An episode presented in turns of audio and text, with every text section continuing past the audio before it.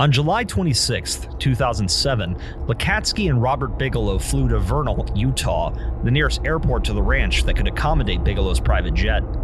Within an hour of landing in Vernal, both men were walking on the property. The ranch looked its finest on this beautiful July day. The Russian olives and cedars were in full bloom, and the pastures were looking their verdant best. Bigelow and Lukatsky sauntered on the property for a short while and then headed for the nearest building. At the end of the entrance to the ranch was a small, picturesque dwelling which had been named Homestead one. It housed Gene and Richard Dietz, a husband-wife team who had diligently managed the ranch property on Bigelow's behalf since nineteen ninety-nine. Bigelow introduced Lukatsky to the managers in the dining room slash kitchen of their house, which they had lovingly upgraded into a comfortable two-person home. Abruptly, Lukatsky was transfixed by something behind where Bigelow and the couple were chatting. An unearthly technological device had suddenly and silently appeared out of nowhere in the adjacent kitchen. It looked to be a complex, semi-opaque, yellowish, tubular structure. Lukatsky said nothing, but stared at the object which hovered silently. He looked away, looked back, and there it still was. It remained visible to Lukatsky for no more than thirty seconds before vanishing on the spot. About two hours after they had arrived at the property, Lukatsky and Bigelow were driving back to Vernal Airport. Although conversing normally with Bigelow, Lukatsky's mind was racing. Here he was, a ballistic missile physicist, a senior analyst at the D I A, without any history of encountering anomalies, and he had just seen a vision unlike anything he had ever witnessed in his life. Lukatsky confessed later that prior to this stunning vision, he had never seen anything unusual in his life, yet within a mere sixty minutes of being on the Skinwalker property, he had seen clearly, in broad daylight, a technological device in the adjacent room within a few feet of where he stood. This was no blurry photo of a distant saucer in the sky. This was an in-your-face, up-close and personal apparition of some kind of technology. The fact that he, and he alone, of the four people in the room had seen it was also not lost on Lukatsky.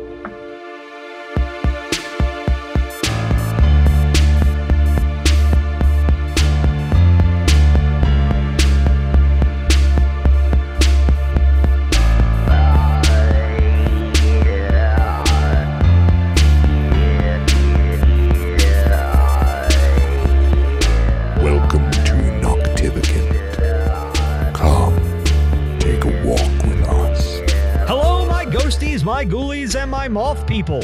Welcome to Noctivagant, the show about the strange, paranormal, otherworldly, and the people who write books about it. My name is Nick, and I am joined by the conspiratorial duo, Jay and Rory Wicks. Hello. Should I be offended? Nah. Uh, yeah, hello. On this show, we are going to discuss, dissect, and review the best and worst in the world of paranormal and conspiracy literature. So settle in, buckle up, and prepare for a walk on the midnight roads of Noctivagant.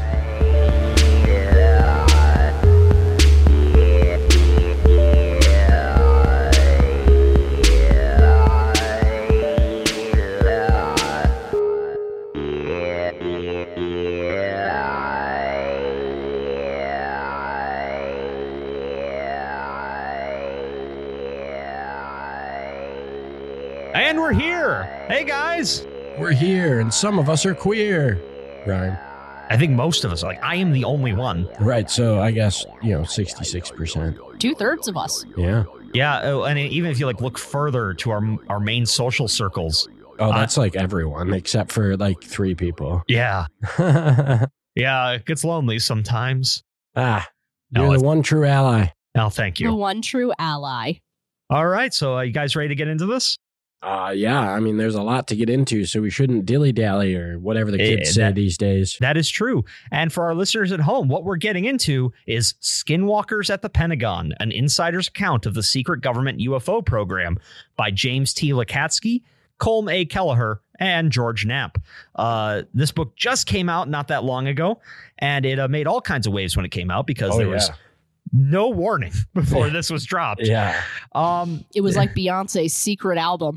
Everyone remember that? Yeah. I, I am now imagining George Knapp doing like the Beyonce dance, and it is is hurting me on the inside very deeply. I want you to know that. Which That's Beyonce funny. Dance are you thinking I, I don't of? know how, what it's called. The one where she's like straight, has her arms straight out in front of her and looks like she's oh, like... the put a ring on it dance? Yeah, the put a ring on it. I'm imagining George Knapp doing the put a ring on it dance. That's what's in my head now, and I don't know if it's ever going to leave. That is, that is horrifying. That is, that is... That Especially is... because in my head, he's wearing the same like outfit she was wearing in the music video. That's such a that's such a good like representation of Robert Bigelow yanking his money away from yeah. all of those U F O groups where they wouldn't get their shit together. All right. Um, so before we get into this book, a couple of disclaimers that we wanted to make clear. Uh, over the course of this book, if you're not aware, we're going to be discussing government programs. So it should be no surprise to you that you're going to hear a whole mess of acronyms. Oh, God. So many uh, acronyms. Where they appear, we're going to do our best to give you the full name the first time they're referenced in the episode, though after that, we're going to refer to them by their acronym. So a listing of the important terms is going to be included in the episode notes. Thanks for the heads up. Yeah. Uh, also, this book was reviewed by the Department of Defense prior to release mm-hmm. due to the nature of the book's contents. To meet their requirements, some names were removed from the book, specifically those of individuals who are still employed with the government. Yeah, or yeah, active duty, yeah. military. So if you hear the name of a government official, that person's either retired or gave explicit permission to have their name listed herein. And then, and they are also very clear in the book when it is somebody, when it is when they reference somebody and it's not their real name, they tell you that's not their real name. Yeah, though I don't do that in the summary because I yeah. didn't have room. Uh, so if you want to know who is a fake name, you're going to have to pick up the book, which you oh. should. It's a fun book. Read the book. It's, uh, it's well worth the read. On that note, also, uh, because we're going to be talking about some medical cases, there are obviously HIPAA regulations involved. So some names there are also going to be changed. Mm-hmm.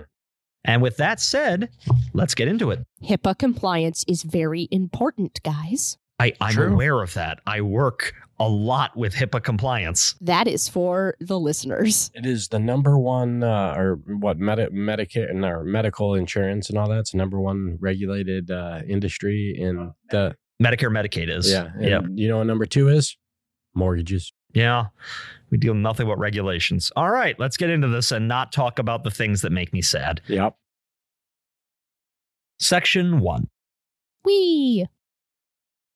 We don't study aliens, biochemist Doctor Colm Kelleher is quoted as saying. We study anomalies. They're the same thing in a lot of people's minds, but not our minds.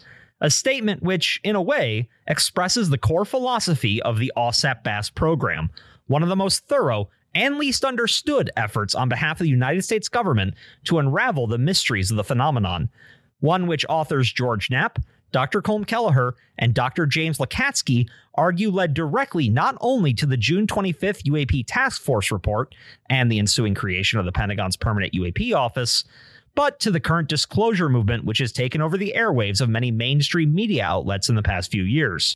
The Advanced Aerospace Weapons System Applications Program, from here on referred to as OSAP, was a government research program which ran from two thousand eight to two thousand ten under the umbrella of the Defense Intelligence Agency, or D I A as we will refer to it. It was the first fully funded government U F O program that we know of since the closure of Project Blue Book in nineteen sixty-nine, and the first known U F O program to include not only technological craft within its scope, but also the paranormal events and high strangeness which can often accompany encounters with the craft. A decision which, well, hotly contested, allowed the OSAP team to dig deeper and reach further into the depths of the phenomenon than any have before them. However, before we get too deep into the history and accomplishments of the program, it is important that we first clarify what OSAP was and was not. When discussing OSAP, you will often hear us refer to it as BASS, which stands for Bigelow Aerospace Advanced Space Studies, a private corporation founded by aerospace billionaire Robert Bigelow, which was directly created to contract with the U S government to fulfill the objectives of the OSAP program. Furthermore, it is important to understand that OSAP is not A T I P, the Advanced Aerospace Threat Identification Program, which you may know as the small Pentagon office where Lou Elizondo worked, investigating and analyzing U F O encounters with naval pilots. Furthermore, despite what the twenty seventeen New York Times article, Glowing Auras and Black Money, claims, the twenty-two million dollars allocated to A T I P was, in fact, allocated and used by OSAP. It's pretty understandable misunderstanding. Yeah, and the source of that confusion rests in an unclassified email from Senator Harry Reid, an early supporter and driving force behind O S A P, when he was discussing the O S A P program with the then Deputy Secretary of Defense. In that letter, the A T I P name was used as an unclassified nickname for the classified O S A P program. When the Pentagon later adopted the A T I P nickname to create their own internal office, confusion became inevitable, and for the last several years, many believe that A T I P was the fully funded program, a misconception which the authors now seek to correct. Which honestly is the Pentagon's fault. Why the fuck would they use that that, that name?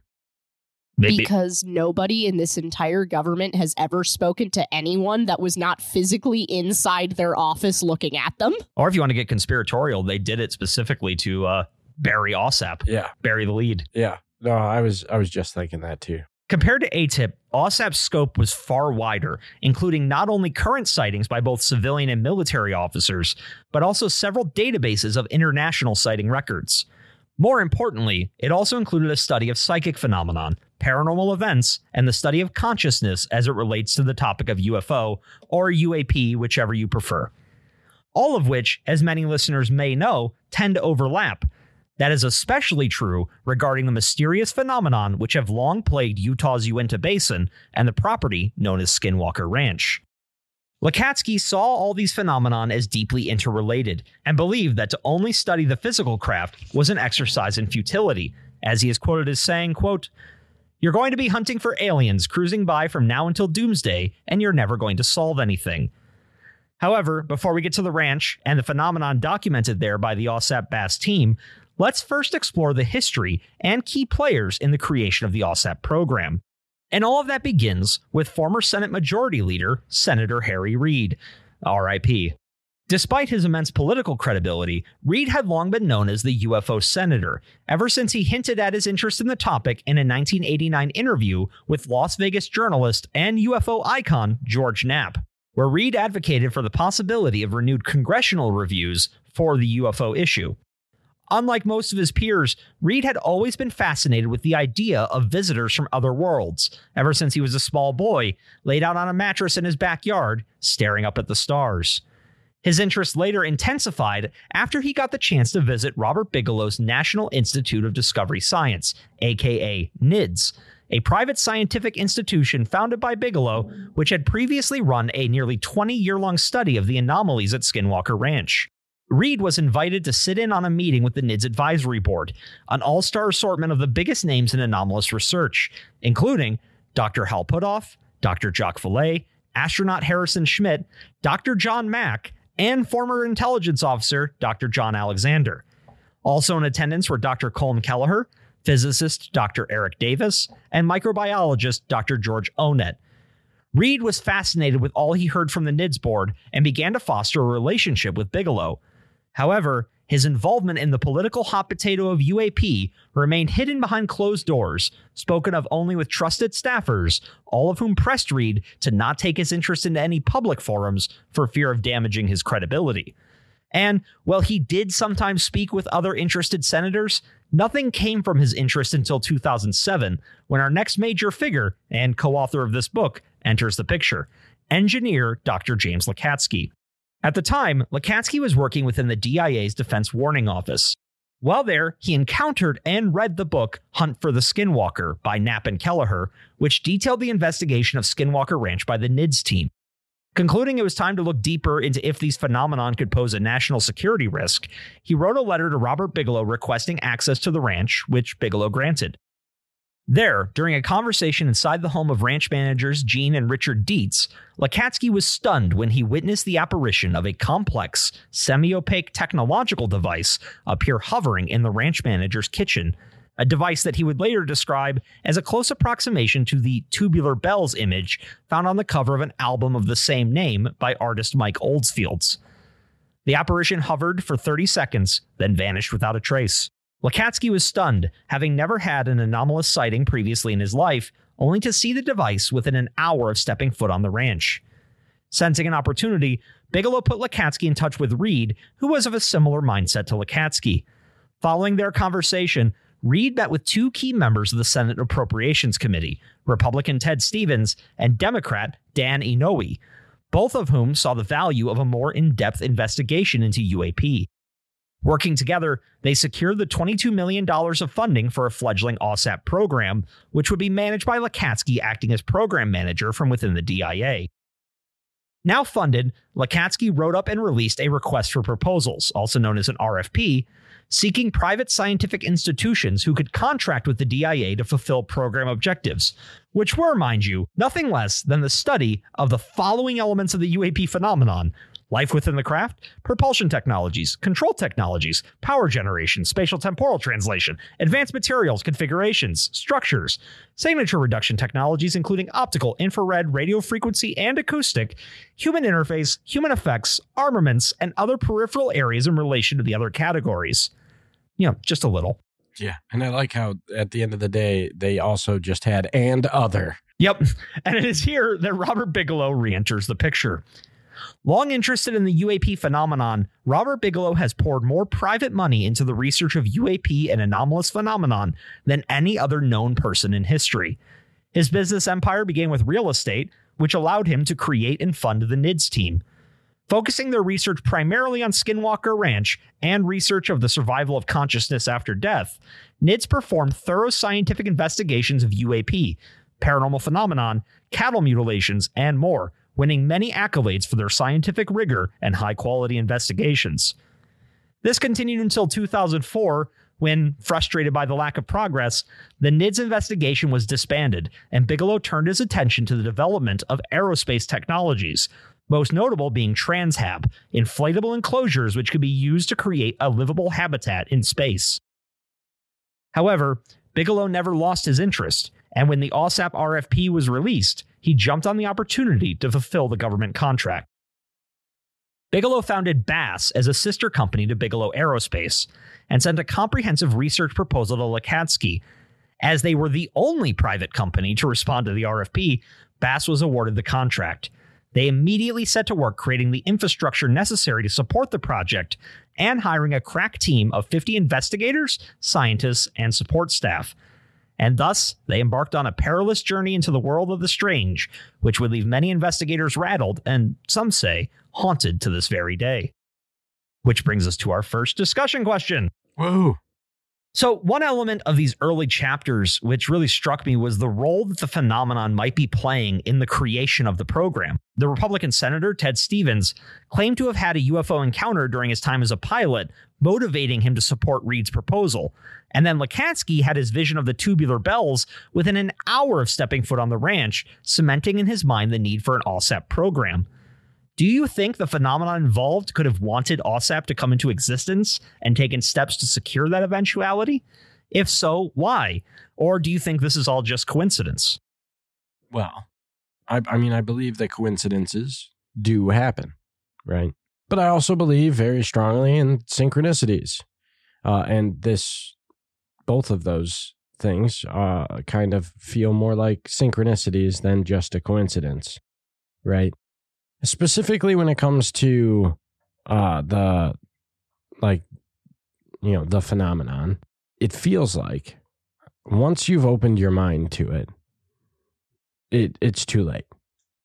You know, it it, it starts to happen. You start to see things. It's like, uh, you know, that the the when you buy a new car or buy a blue car and then you see blue cars everywhere. Yeah. It, it it feels like it's just like that. And a lot of it is probably because you're looking for it now, right? Yeah, like like when if you like run over a jogger in the middle of the night and you keep driving, you start seeing their face everywhere. Similar, sure. That is absolutely a hypothetical that did not happen on Tuesday. Thanks for covering for me. But I, I, I think ultimately, I, I think that once you've kind of opened your mind to the phenomenon, you... you're gonna see or experience more, or you're gonna try to. Um, for example, uh, let's look at John Mack. John Mack opened up his entire life to the phenomenon. He didn't see a goddamn thing, but he didn't stop looking. Right. So I guess we, so. You're imp- then. I mean, with your mentions about synchronicities, is your idea more that if there was phenomenon at play causing this organization to be created, it was more the will of the universe or something like that than than the agenda of some specific other? In a sense, yes. I don't think that there isn't necessarily uh, a, a, an agenda at play by some other entity, being, phenomenon, whatever, uh, because I think that there's a lot of uh, support to say that there might be. Um, and I might talk about that later because it, it goes deeper into some of the things that happen in this book. Um, but I, and I do think the phenomenon had a part in it. Okay. So everybody's different, right? Yeah. Maybe Lukatsky and uh, Ted Stevens needed that push to get them over the edge to be able to fund a program like this. And of course the phenomenon or the other entities want want uh, a program like O S A P to exist. I, I don't think that there is a, a part of the phenomenon that doesn't want humans, people, to seek it more. Well, I mean, why show up? Why encourage them? Right. And I and I think it feeds off of off of it. So of course it wants more and more people to look into it, more and more people to investigate it. Um And this was an opportunity to do that very well, you know, and with government funding in a way that wasn't going to happen otherwise, and hasn't happened even to this day to the same extent that we know of, that that we're aware of. Right. Well, Jay, what do you think? I, I think that trying to s- subscribe an actual agenda to the phenomenon is, um, I the only word that's coming to my mind is problematic, but I want to use it in its original context, not in its modern context. Yeah, okay, I gotcha. Uh, yeah, of like, I, I feel like that's problematic at best, much in the same way that attempting to uh, subscribe understandable motivations to a spider is problematic at best. Yes, exactly. Yeah, but in the opposite direction of the, if the phenomenon, if it has a mind, which I don't think it could be just because it's so large, I don't think that it's it's quote unquote mind would work in a way that we could even really comprehend, to the point where I'm not sure it I'm not sure it's capable of having desire. I'm not sure if it's even necessarily capable of making what we would consciously be able to describe as a decision. I think it's closer to I think it's closer to the to the evangelical saying of, when you step towards God, he runs towards you. Like, I, I think that I think that when you reach for the phenomenon, most of the time things reach back. And it just depends on how how able you are at that moment to grasp the hand that formed just because you reached yours out. It's interesting. So, I mean, by that framework, the phenomenon would almost act as a sort of psychological mirror to us. It yes. would, you know, a lot like what John Keel was saying. I it was will, just going to say, it's that's the John Keel phenomenon. It will validate whatever you project onto it. Well, also what they were discussing, uh, jumping ahead quite a bit, what they were discussing in like the last couple chapters of the book, of this paradigm shift that some scientists have gone through, of they're just like, no, it starts in the conscious and then it moves to physical reality of we we create what we believe. And I I also just view the phenomenon closer to the Hindu idea of the karmic cycle of it is a it is a completely natural force that we don't understand because it exists outside of our physical reality and predates not only our world, but likely predates the current iteration of our universe. And it's constantly working. It's a constantly moving natural machine that causes things to happen, but it doesn't make individual choices. It's essentially like like it's the ultimate supercomputer that has no physical that has no physical hard drive or C P U. It's just constantly taking in input and then spitting spitting out output that results in things like dogmen and shadow people and possibly a lot of U A Ps. And it's just like it, it doesn't It doesn't call to people.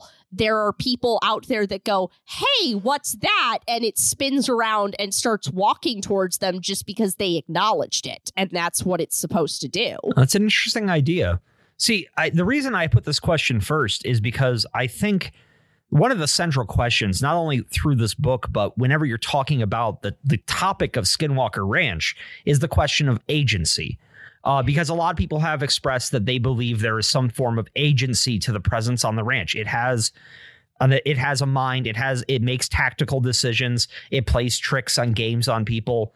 And so really, I think one thing that as I guess just paranormal researchers, as we're going into this, I'd like us to keep in mind is really it's it comes down to the question of, can there be elements of the phenomenon which are conscious, whereas uh, the, whereas the phenomenon in general is not, kind of like an umbrella under which maybe certain unique individuals fall? Or are they all expressions of a singular intent?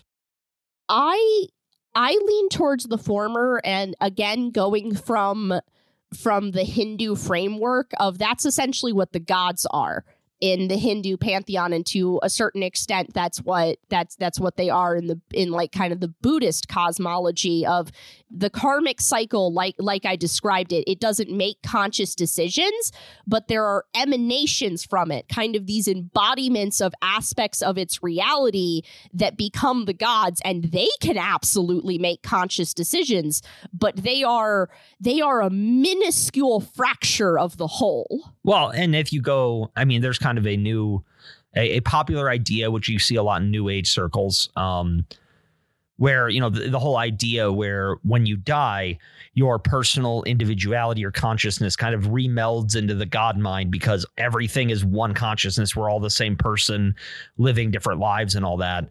Um, and that that idea would kind of uh, fall in line with that. You yeah. know, we are that maybe the more fractal you become from the, whatever that all presence is, the uh, more individualized you become. Yeah. So like the gods, yeah, they have their own individual agency, but they still have a purpose that was given to them by the universe. Then you get down to us pesky humans. And I mean, we're so detached from our purpose. Some people think their purpose is to, I don't know, whack off all day. I mean, it, there are people out there who, who make their entire purpose around collecting and curating a weird digital museum of porn. Like, these are things people have decided to do with their lives. I mean, I, I but and all I'm saying is that if that is true, that we are all one person, maybe that's, I guess, why we don't seem so divine, is because we're so we're such a minuscule part, a single grain of sand. Well, and if you're going off of the idea that we're all one consciousness, which, by the way, I'm going to say I'm arguing that for devil's advocate. Yeah, I no. don't per, I'm not personally convinced of that, but that's just me. Yeah. I, I, all, I, all I was going to say is I, I feel like the longer that society continues to go without accepting that to an extent, right? And, and, and, and seeing that, the more fractured and, and off kilter almost will continue to be. I mean, sure.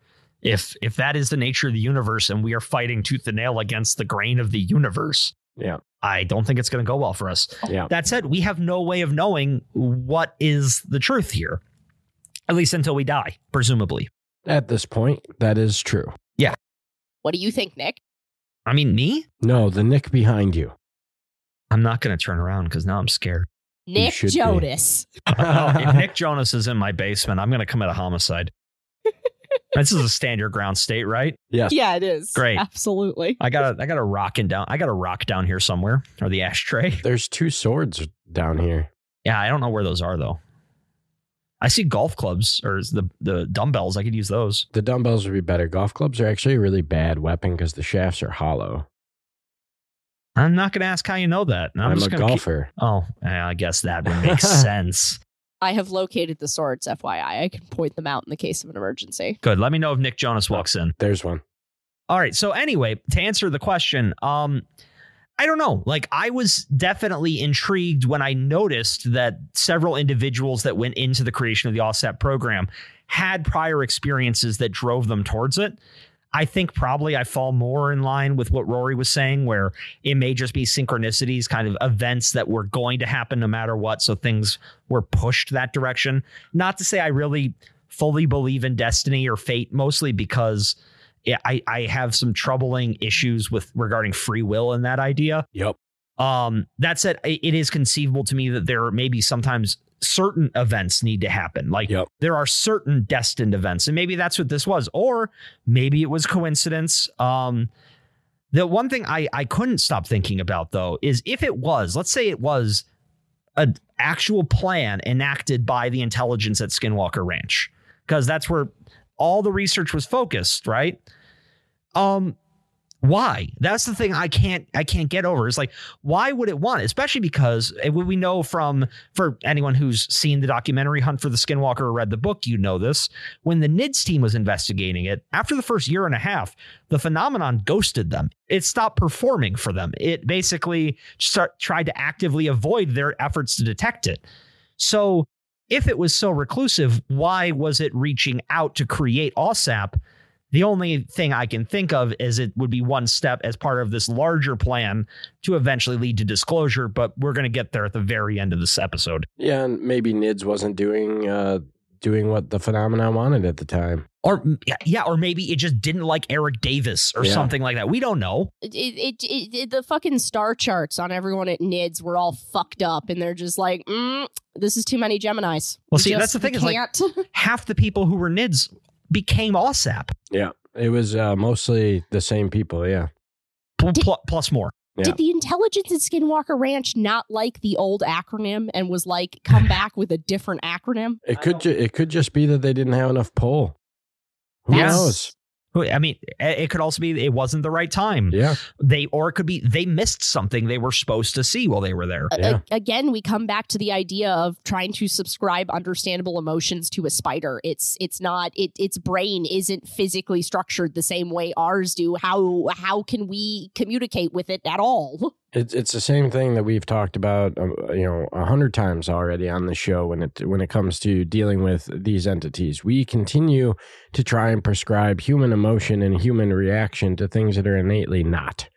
And that is just um, not going to work. Well, and what's interesting there is we know that. The three of us know that. Yeah. We still do it. Yeah, it no, is, absolutely. It is so hardwired into the human condition to look for those chains of logic in those around us. And I think that might be part of the reason for the ontological shock experience mm-hmm. surrounding paranormal phenomenon is so much of it is so loony or goofy or just we, straight up strange. It's so hard to attribute a logic to it. Yeah, I mean, where we grew up in a society that that that that believes that they are, you know, walking the line of true logic and science and and all of this, that, and the other thing.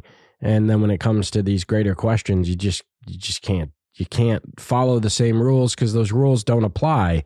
And when you actually dive into the deeper levels of science and math and all of that, that's actually the same. Yeah, I mean, again, we're just getting to the point that mainstream physicists are like, yeah, quantum physics is a real thing and we have to deal with it. Yeah. All right, are we ready for the next section? Yes. Let's go. All right, section two. Former N I D S investigator and the other co-author of this book, Doctor Colm Kelleher, was hired on as the project manager of O S A P Bass and was the first full-time Bass employee. With only two years of funding at their disposal, Kelleher hit the ground running, recruiting a team to fulfill the program objectives, beginning with retired Marine Lieutenant Colonel Douglas Kurth. Kurth had previously been the commanding officer of the Red Devils, a Marine Corps F A eighteen C fighter squadron, which had been part of the now legendary Nimitz Carrier Group, made famous by the Nimitz Tic Tac incident, which has since been widely reported across most mainstream media outlets, and hence we're not going to repeat it here. Hearing Kurth's story from Kelleher, Lakatsky wasted no time in tapping intelligence operative Jonathan Axelrod, who had previously conducted investigations into similar events on behalf of the D I A. Axelrod began interviewing witnesses and conducted one of the first scientific reviews of the Tic Tac incident. Meanwhile, Lakatsky organized a dinner in Washington, D C, which was, on the surface, an opportunity to dine with legendary General Paulo Roberto Yog de Miranda Ochoa. However, its real purpose was to bring together the various elements of O S A P and other experts in the intelligence field who had an interest in U A P. In attendance was none other than Lou Elizondo, as well as Juliet Witt, a Pentagon operational test and evaluation analyst and a sensor expert at the Department of Defense. They spoke into the night about how best to tackle the U A P problem and the phenomenon in general when they discovered that among everyone there, most had already visited Skinwalker Ranch, one who hadn't being Wit, and thus they arranged for her to visit. Now, by this point, O S A P Bass had already begun their investigation of the ranch, which we're going to discuss in later sections, so there was already staff on site when Wit arrived. Armed with night vision binoculars, thermographic imagers, and a suite of high-end camera and sensor equipment, Witt and company set out from Bigelow corporate headquarters in Vegas on a private flight to Utah, followed by a short car ride to the ranch itself. Joined by Kelleher and Bigelow, she began to survey the land, including a tour of Homestead two, an abandoned home on the ranch which was known for intense anomalous activity. They encountered no phenomenon that day, save for the unsettling discovery of a large quantity of dried deerskins and animal skulls hanging from stakes, which had been set along the property line of the neighboring land. That night, Bigelow, Kelleher, and Witt set out again for a nighttime survey. They were investigating near Homestead two again when Bigelow wandered a bit away from Kelleher and Witt. At that time, the pair suddenly noticed as a cone of silence seemed to descend around them. All insect noise and wind ceased, and more alarmingly, they spotted what appeared to be a creature silently making its way through the tall grass. Kelleher later described the creature as beaver-like, but with a series of dinosaur-like spines running along its back. They chased after the beast, but it had vanished. Witt, a career operative and undercover agent, was no stranger to danger, yet she was badly shaken by the sighting. That night, she refused to sleep without all the lights on, and a member of ranch security sleeping on the couch outside her bedroom. They left the ranch the next day, though this was far from the end for Witt. In the weeks following her visit to the ranch, Witt's home in Virginia was inexplicably infested with a paranormal presence, causing poltergeist-like bangs in the night, phantom footsteps, shadow people, sightings of orbs of various colors flying through her home, and one terrifying encounter with a giant owl which viciously attacked her car as she tried to back out of the driveway. The activity became so severe that her roommate soon moved out. She, like most investigators who visited the ranch, had fallen victim to what became known as the hitchhiker phenomenon. Other victims include John Axelrod, who, along with Marine Jim Costigan and Marine sensor expert David Wilson, performed a walkthrough investigation of the ranch on behalf of O S A P. As they hiked across the property, they encountered a strange wall of cold, a spot in the path where, once crossed, the temperature seemed to drop twenty degrees. They edged forward into the cold zone, and all soon found themselves in the grips of an odd anxiety. Career military men, one and all, none wanted to give voice to the strange feeling, and pressed forward, only to find themselves gripped first with fear, and then mortal terror. Yet there was no visible threat, at least not to the naked eye. They were about to push further when Costigan stopped the party. Through his night vision goggles, he could see an anomaly sitting across the path fifty yards ahead. It was described as an oval of darkness, about eight feet high, which radiated a menacing presence. All present felt, on some instinctual level, that to continue forward would be to embrace certain death, and so they retreated to safety. But as Witt also learned, whatever intelligence controls the ranch would not let them go so easily. Anomalous activity followed each man home. Within ten days of his ranch visit, Axelrod called Kelleher to report his wife's sighting of shadow people in their bedroom, poltergeist activity, orbs attacking his son, and his wife's sighting of a strange bipedal wolf creature staring at her from the backyard. A creature which, three days later, both of Axelrod's sons also spotted. When Axelrod investigated the area where the creature had been, he found several trees had been marked with deep, jagged cuts, akin to claw marks. However, one should not assume that the hitchhiker phenomenon is unique to Skinwalker Ranch, as O S A P's Rapid Response Investigation teams soon discovered. In July two thousand nine, they investigated a series of U F O sightings on the property of the Scarsdale family in Lagolle, California. The incident not only included the sighting of technological craft and floating orbs, but the apparent sighting of a craft opening and then passing through a hole in the sky, akin to a wormhole.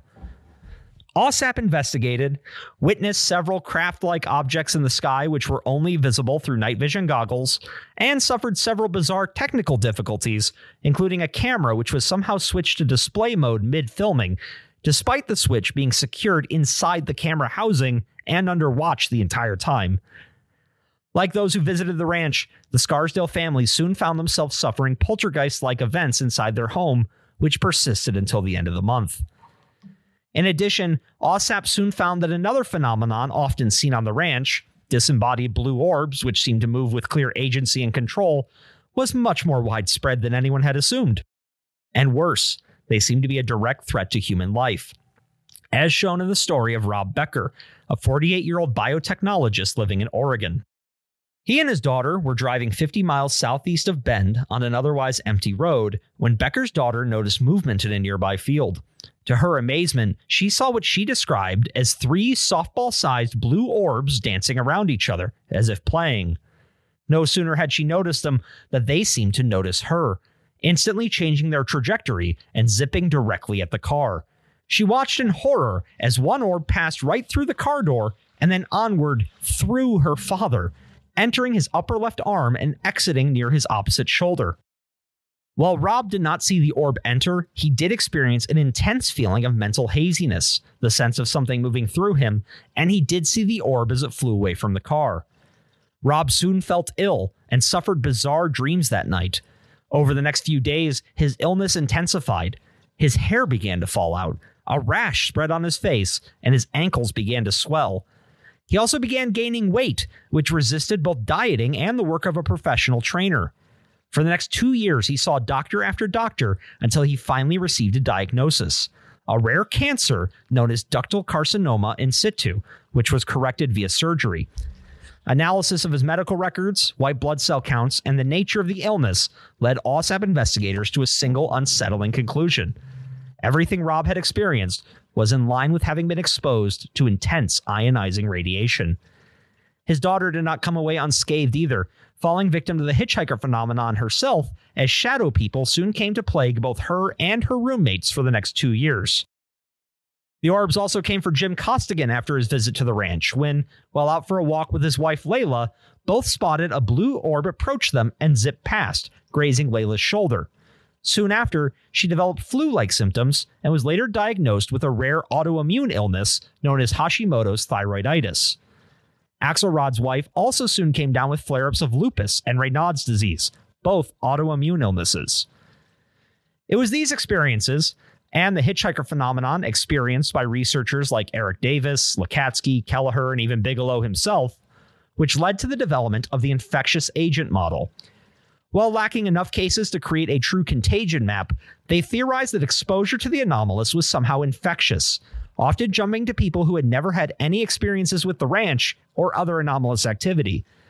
This infection seemed to target the families and friends of experiencers, and often came with health consequences for those affected, most notable being the sudden development of autoimmune diseases, including those described earlier, as well as Graves' disease, Sjogren's syndrome, and rheumatoid arthritis in individuals who showed no sign of any of these illnesses prior to encountering someone who had previously had an experience. And almost as concerning, the phenomenon did not seem to have an expiration date.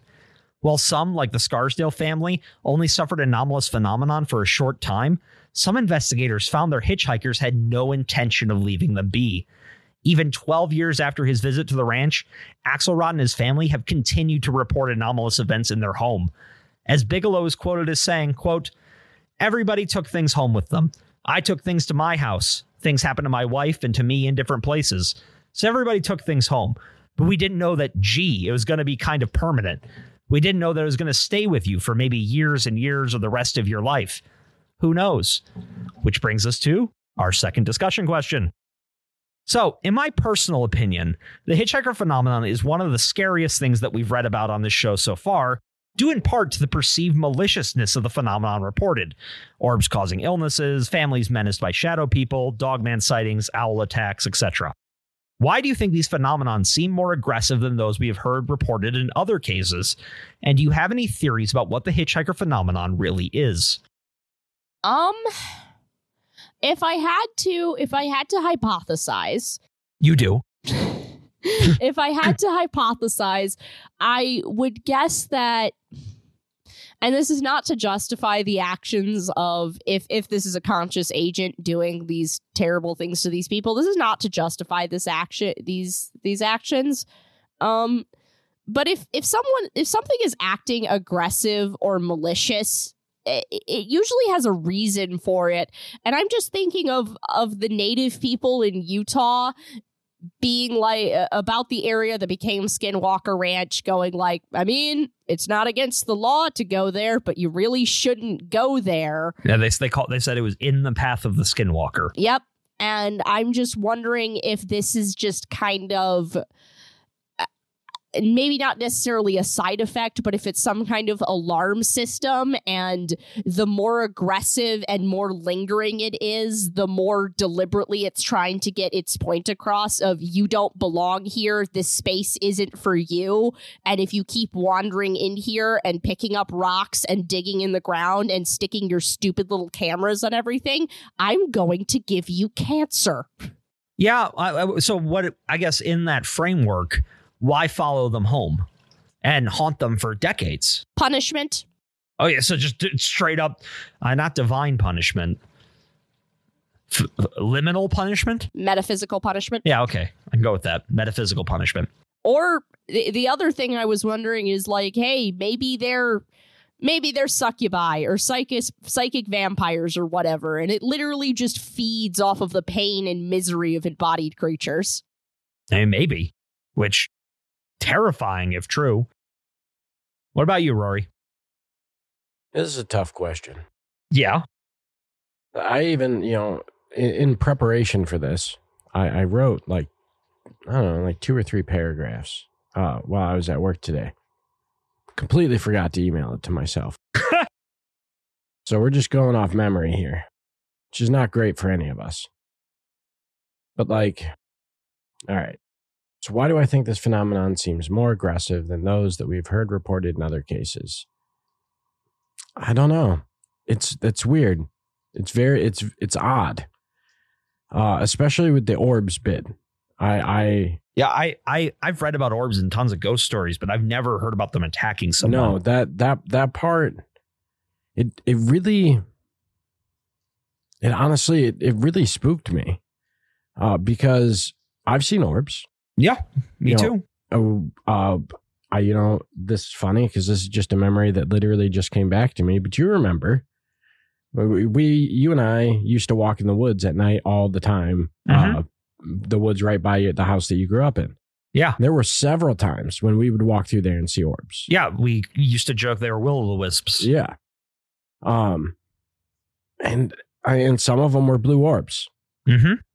If these are the same thing, why weren't we attacked? Yeah, no, it's a good question, I mean, especially because if you look at like Rob Becker, he had never been to the ranch. He, that was a completely unrelated individual who, while out on the road, was given cancer by an orb. That's and that's honest. And that's honestly, that's the one that that honestly kind of spooked me the most. Like it literally, it's like been living in my brain rent free since I finished this book. That specific uh, incident, like he was just driving mm-hmm. and then got fucking cancer. Now, part of me tried to write it off and go, well, what if it wasn't the orb giving the cancer, but um, warning him that there was that this was happening? It's like, OK, that's nice. That sounds great, except for the fact that they that, that the N I D S investigators bring up the great point of it is the exact same reaction as if you was, you know, given a full on blast of ionized radiation. And then I went, well, um. Fuck. Well, and the really spooky thing there um, is that as far as I can tell, he had all the effects of ionizing radiation, but he didn't. They when like, you know, pass a Geiger counter, he was not radioactive. Right. There was no sign of the radiation which did it, but all the symptoms of having been exposed to radiation. Yeah, I I, I, I honestly I, I don't I don't know. And I, I can't think of any reason why it would be more aggressive there in comparison to others. However, I wonder if the Utah area, uh, the basin, what's it called? The Uinta Basin. The Uinta Basin is a thin spot for whatever, however this phenomenon can travel back and forth, be it different parallel realities, be it wh- whatever. It, that maybe this area is a thin spot for whatever this phenomenon is. So because of that, they can come through more direct.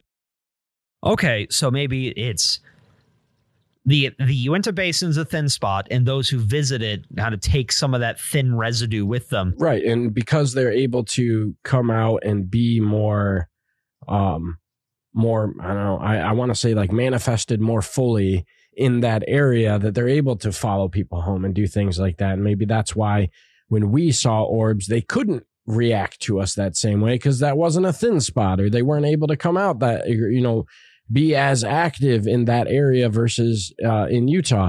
And I and like, honestly, it feels like I'm stretching, like, by thinking like that, but I, I'm trying to like rationalize it in my head in any way, because it just doesn't, it doesn't make sense to so much of the other, uh, like the experiences that I've had with, with, uh, with orbs, or any, you know, or have read about in other books. Right. And you know, so what's interesting, I mean, it's an interesting idea.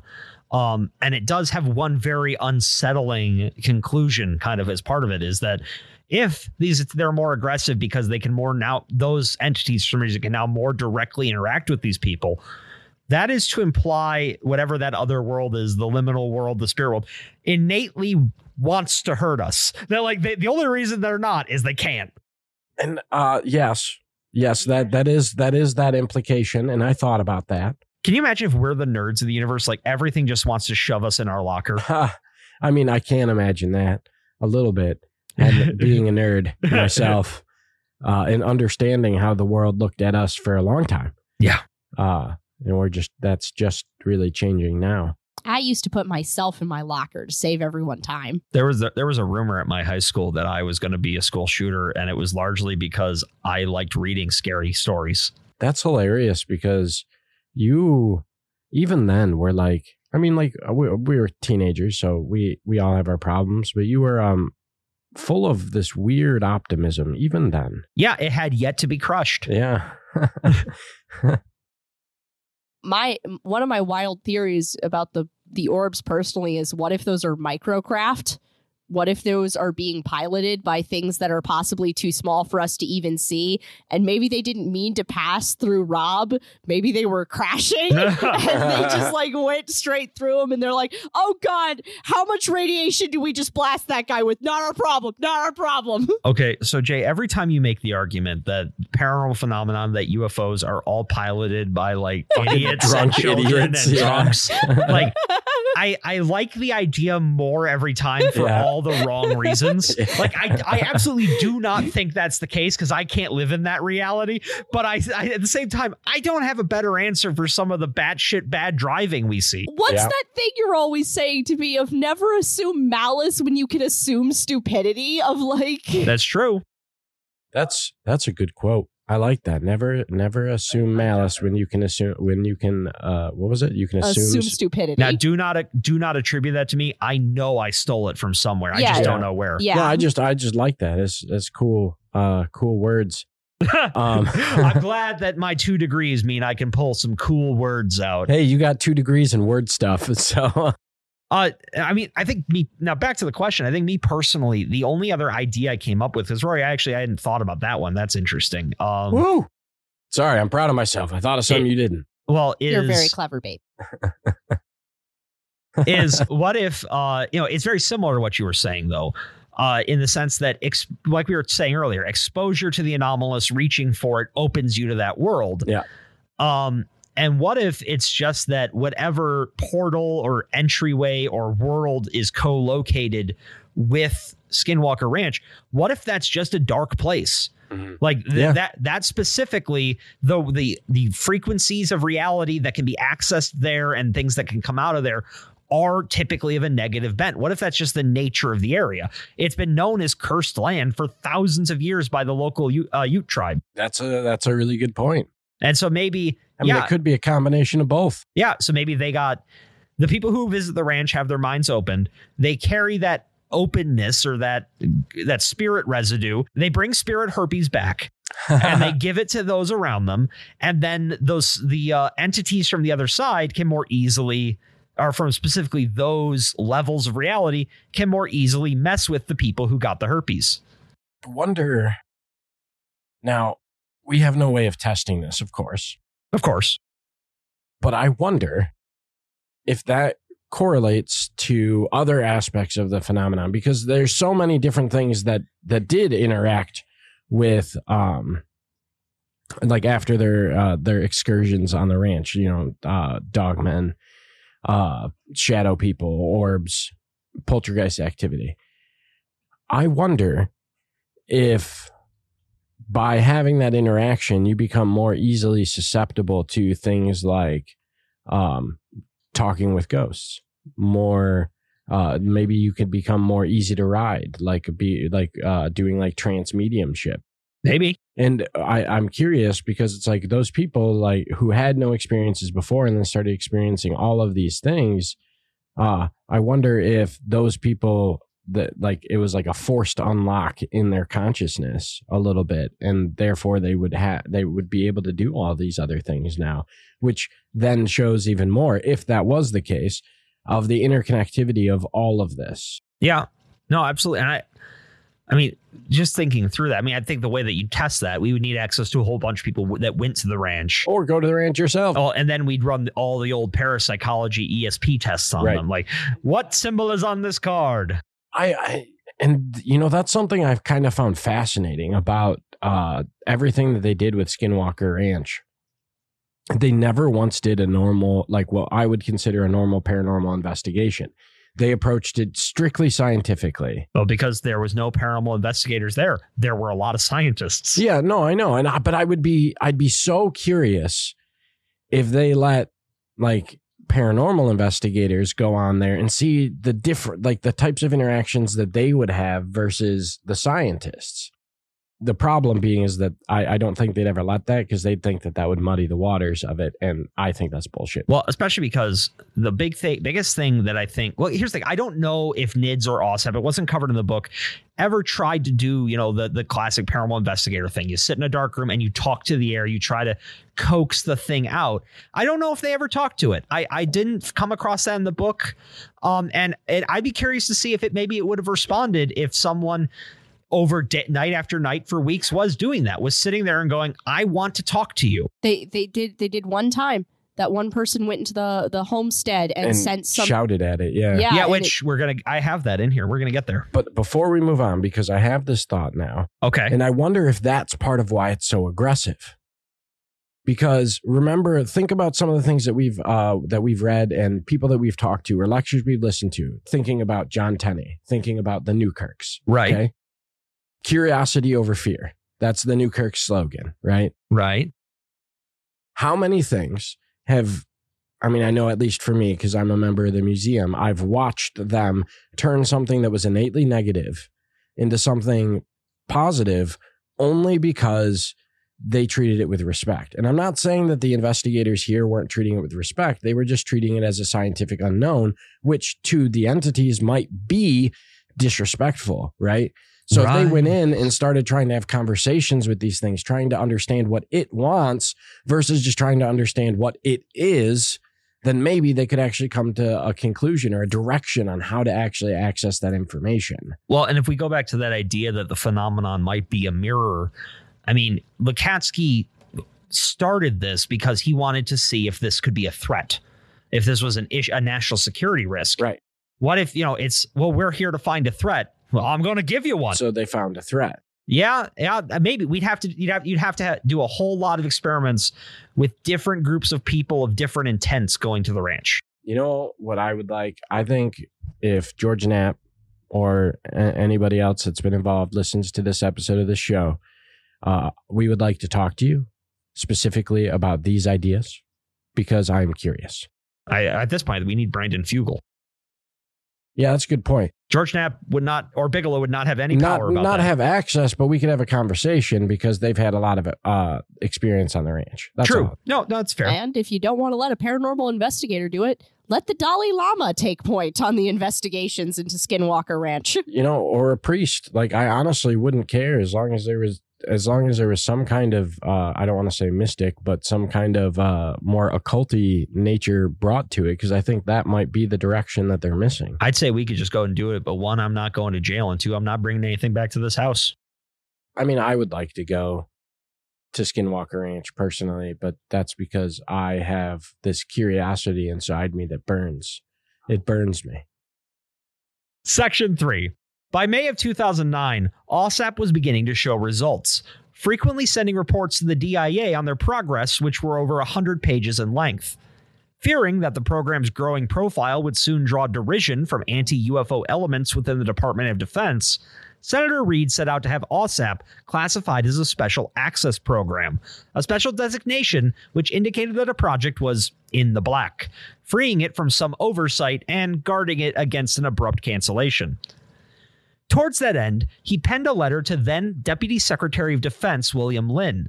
This was the letter we mentioned earlier where the A T I P nickname was first used, which down the road would lead to the confusion regarding which program received the twenty-two million dollars in funding. Now, protocol dictated that the letter be delivered by hand to the Deputy Assistant Secretary of Defense for Legislative Affairs before it would be passed to Lynn. However, somehow, during that time, the letter was photocopied and widely distributed within the Pentagon and D I A. This had the unfortunate side effect of killing any hope of getting the program classified as a S A P and dragging O S A P into the light, where they were fully exposed to the incredulity and scientific conservatism of Pentagon brass. This small bump in the road soon grew into a very real roadblock for the O S A P team when they reached out to the Air Force Office of Special Investigations Special Projects Division, aka a F O S I P J or just a F O S I. This was a division of the Air Force responsible for program security inspections, investigations, and counterintelligence operations related to the security of Air Force special access programs. The O S A P team hoped to be able to gain access to F O S I files for the purposes of identifying any previous U F O sightings, which were, in fact, experimental U S aircraft. This was due in part to the sightings of massive black triangle U F Os, which have been reported across the country for decades, and which some believe are experimental U S craft. O S A P considered it a priority to identify if these triangles belonged in the U S arsenal or not, due in part to their investigation of a triangle spotted by a forty-nine-year-old man named Derek Jones, who saw the craft and four smaller drone-like craft hovering over his home in North Georgia. Jones described the craft as over three hundred feet in length and that its underside was covered in false stars, perhaps as a type of camouflage. Jones shined a powerful flashlight at the craft, which responded by firing a bluish beam of light at him that created a burning sensation upon contact. In the days following, he was visited by classic Men in Black type agents who aggressively interrogated him, then demanded he never speak of his sighting again. Soon after, Jones began to lose hair and developed numerous dense lumps on his head, legs, groin, and back. Eventually, he was diagnosed with non-malignant lymphoma, the worst case the attending physician had ever seen. Kelleher, Lakatsky, and B A S Director of Investigations Larry Grossman met with the F O S I Director of Operations, Jack Angelo, who, after the briefing, informed the O S A P team that he would do what he could, but that until O S A P had a S A P designation, there was likely little a F O S I would be able to share. However, that is not to say that O S A P was totally hamstrung. In fact, as far as government programs go, O S A P was shockingly successful in addressing its program objectives. During its two-year existence, O S A P filed comprehensive reports to the D I A, created a collaborative relationship with the civilian research organization MUFON, and conducted the first scientific review of the data from the Nimitz Tic Tac encounter. They translated hundreds of documents from the former Soviet Union's clandestine U A P program, Thread three, investigated U F O incidents in Brazil and worked with Brazilian authorities to gain access to the country's U F O files, and they investigated historical cases such as the U A P incursions over the northern tier nuclear missile bases in the nineteen seventies. They created a prototype for an automated anomalous sky surveillance program capable of capturing and analyzing U A P data. They founded a pilot remote viewing program and, through their Project Physics endeavor, created a repository of scientific papers from the world's top experts in aerospace technologies, which hypothesized on what the next generation of tech may include. Finally, in what many consider to be their greatest accomplishment, the O S A P team synthesized eleven different databases of U A P information into a powerful databank based around a six-layer analytic model developed by Jacques Vallée. Though we'll pause there for now because that actually brings us to our third discussion question. All right.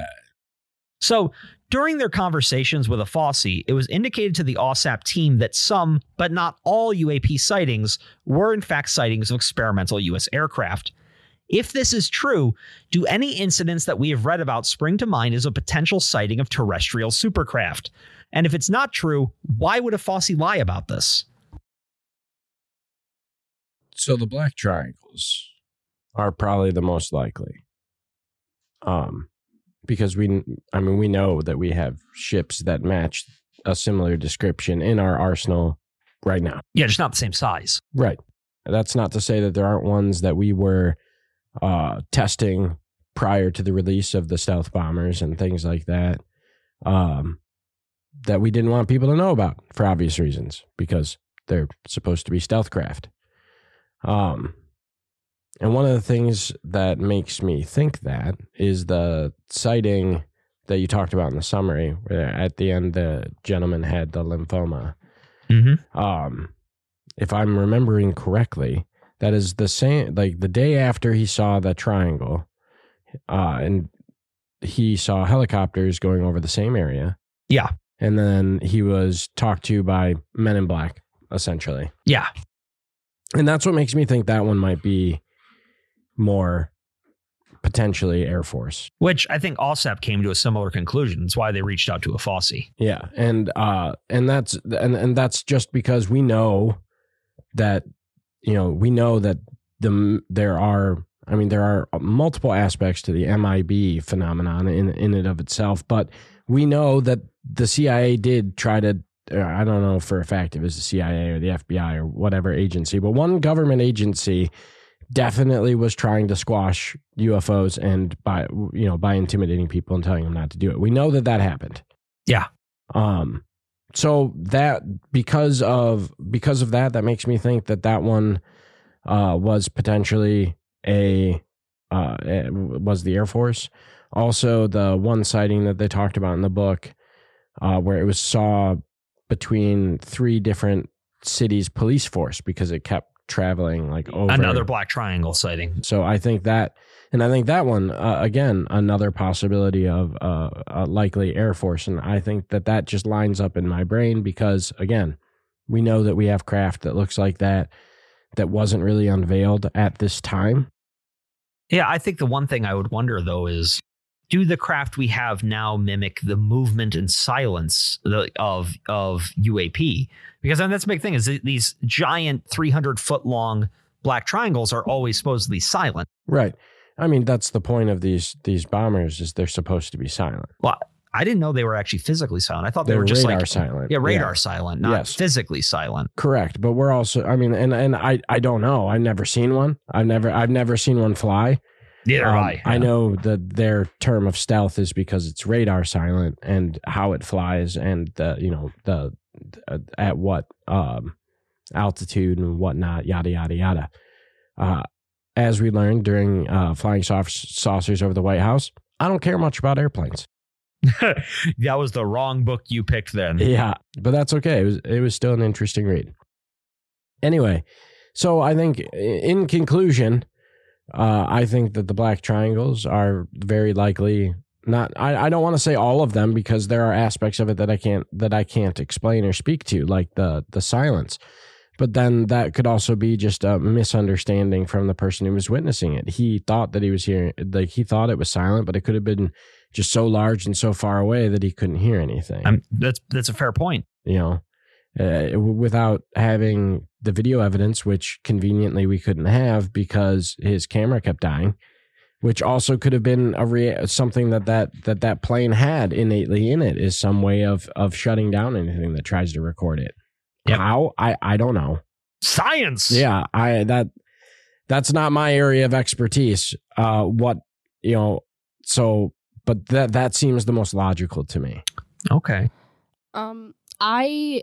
I basically completely agree with Rory that if any of these sightings are secret government aircraft, it's almost definitely the black triangles just because, and the, the descriptions don't match in my head anymore just because I've read them more closely. But the first couple of times the black triangles got described to me, I wrote them off because I'm like, that's that's a Blackbird stealth bomber. Like, I've seen those in person. Like, I know what that is. Well, and there's lots and lots of people who think that's all black triangles are. Yeah. Um, of course, when you again, when you look at it closely, there are some distinct differences, especially because the black triangles tend to be pretty slow. They slowly glide over large areas. And uh, and uh, blackbirds are not are not only incredibly quick, they're actually quite small for bombers. They're, yeah, no, they're the, they're they're very small. Yeah, yeah. Um, but as for the as for the the the, the particular sighting with the the so so so I just so I could say something beyond just staunchly agreeing with my spouse. I my wackadoo wild hypothesis that is based in very little evidence about the sighting with the false stars on the bottom in particular, where all the helicopters show up. Some people described it's like, yeah, and before the black triangle went away, we saw a swirly vortex over it and it vanished. I think that was a secret government plane. I think aliens took it. I think they don't know where it went. And that's why they were scouring all over with helicopters and then showing up and screaming at people to not talk about what they saw because they don't want to admit that Martians took their ten billion dollars plane. Yeah, I mean that. That's, God, that would suck. Like we, we, we, yeah, we can reverse engineer the craft, but it's no point. The moment it gets in the air, the aliens abduct the craft. No, I actually, and I, I do agree with you guys. I think probably the black triangles are the most likely. And one thing I was thinking about is, okay, so we all have supercomputers in our pockets now. Yeah, I mean, not true supercomputers, but we have very, very powerful little computers in our pockets now. And you go back even to like, you know, say nineteen sixties, nineteen fifties, nineteen sixties. A computer of the, the same computational strength as our cell phone didn't exist, period. Yep. yep. Uh, and if it w- would, it would have to fill, if it did, it would have to fill warehouses of those old reel tape machines, right? Technology, especially when we're just getting a handle on it, tends to start big and then get smaller. And all I'm th- and all I could think is, well, these black triangles are huge. They are three hundred feet across. And supposedly the one that flew over Phoenix during the Phoenix lights, lights incident was about similar size, if not bigger. So what if that is the product of reverse engineering? It is, you know, yeah, we can make a U F O, but we need to put a nuclear reactor into, into it. And once you have to put something that large into it, all the other systems need to scale up in order to accommodate. And so you end up with these massive unwieldy craft that don't move very fast, but they they move around silently, and apparently they have directed energy cancer beams, which though I got to say, if... the Black Triangle incident that ALSAP investigated here was a secret U S aircraft. I really wanted, would want to be a fly on the wall during the debriefing with whatever pilot saw a guy shine a flashlight at them and decided to give him cancer. Yeah, like, no, like I know, I, I, I, I agree. Like, really, that's the part I can't get past. Is regardless of if it was an alien in the craft or uh, extra dimensional trickster god or Lieutenant Jimmy, I, I can't get past why they hit the fire button because a dude shined a light at them, unless it was we're aliens. All of our weapons are directed energy, and we see someone aiming a powerful light at us. We assume it's an attack. But or may, it, maybe they didn't know it was going to give us cancer. They're like, oh, no, that's supposed to knock you down. Oh, no, it didn't knock him down. Oh, no. Oh, no. Fly away. Fly away now. I think we just killed that guy. Oh, look at that little human. He's so cute. Hit him with the tickle ray. Why is he screaming? I now I'm just amused by the idea of a tickle ray. All right, so moving into section four. As for Skinwalker Ranch itself, the ALSAP team, like the N I D S team before them, endeavored to conduct a wide-ranging scientific investigation of the oddities that had been reported for hundreds or maybe even thousands of years in the Uinta Basin area. After an initial security assessment of the ranch and the establishment of an enhanced security program, ALSAP dispatched a team of six investigators, three scientists, and two technicians to the ranch to conduct their investigation. Based out of the double-wide trailer command center, they first conducted interviews with over thirty individuals who had experienced anomalous activity either at or near the ranch, with the vast majority of witnesses being lifelong residents of the basin. These included interviews with twelve ranchers, eleven Ute tribe members, a Ute shaman, six local business owners, four police officers, the director of a nearby fish and wildlife office, and presumably a partridge in a pear tree. Through those interviews, they heard many stories of strange bipedal wolf-like creatures, flying orbs, technological craft in the sky, and more. Though they wouldn't have to wait long to experience these events for themselves firsthand. In the two years ALSAP researched the ranch, their team recorded over two hundred anomalous events, including, but not limited to, sensed or perceived presences, perceptions of being watched, direct observations of paranormal events, episodes of an inexplicable emotional duress, and observations of U A P in the skies above. As an example, quote, Bass investigators photographed some anomalous tracks, including two sets of barefoot human tracks merging into one, and a second set of barefoot tracks in the snow that approached a five-foot-tall barbed wire fence and continued in the snow after the fence with no evidence of a broken stride and no evidence of either climbing the barbed wire fence or jumping over the wire. During their time there, they also undertook a number of experiments, some repeats of older N I D S experiments and others new, leveraging state-of-the-art technology. These included a complete environmental mapping of the property, which discovered several anomalous electromagnetic readings which seemed to appear and disappear without any discernible mechanism to allow for such things. In addition, they did experiments in how the ranch may be impacting seed germination, finding that plants grown from seeds grew much faster on the ranch than they did elsewhere, and much slower when transplanted to the ranch's saplings. Findings which were in agreement with other experiments studying the effect of electromagnetic fields on plant growth. Though, perhaps the most interesting experiment was the communication efforts, which sought to identify if the phenomenon at the ranch could be associated with a group of, or singular, intelligence. Towards that end, they conducted numerous experiments in which a game or puzzle was set up and left inside a locked room, and then the keys taken to the Las Vegas facility, ensuring none on site could access the testing area. After a set time, the keys were returned and the room opened, often to find that the pieces of the test game or puzzle had clearly been moved and arranged in strange patterns, indicating the presence of another intelligence on the ranch. However, the most startling discovery they made was that whatever force controls the ranch seems to have the ability to not only know of events which occur far beyond its borders, but can actively react to them over vast distances. A discovery which is best shown in a two thousand eleven event, after the D I A closed down O S A P at the end of its two-year and three-month contract, citing concerns that the program would bring ridicule upon the D I A if allowed to continue. Seeking to find a new home for the program, Lukatsky was shopping it around at the Department of Homeland Security. He met with two top D H S officials, Jim Bell and Sacha Mover, and briefed them on O S A P's work. With little restraint, he told them of the orbs, the paranormal activity they had recorded, and the details of the terrifying hitchhiker phenomenon. Revelations which reportedly caused both Bell and Mover to lose considerable sleep that night. But it seems they were not the only ones stirred up by Lukatsky's brazen transparency regarding the ranch and its phenomenon. Within two hours of the briefing, two bizarre events occurred on opposite sides of the country. The next morning, only sixty miles away from D H S headquarters, in the home of the Axelrod family, their youngest son Paul was found in bed with red puffy eyes and welts on his cheeks. He was also found to have contusions on his belly and chest, as if he'd been beaten. A Bass contracted physician examined him and learned that Paul had been woken in the night by orbs of blue and red light, two each flying around his room. The orbs repeatedly dove at him, lightly skimming his skin. He hid under the covers as a deep soreness sank into his body, and he found himself unable to scream. The attack went on for the rest of the night, during which Paul also witnessed three shadow people appear in his bedroom, telepathically screaming in his mind as if they were being tortured. On that same night, at the exact same time that Paul's encounter began, something happened at Homestead two on Skinwalker Ranch. Security officer Philip Idiohorst was out for his regular ten p.m. patrol when he approached Homestead two. He soon felt watched, and the hairs on his neck stood up. As he entered the home itself, a sudden terror seized him. Following his intuition, he shined his flashlight around the home and then mentally commanded that the presence show itself.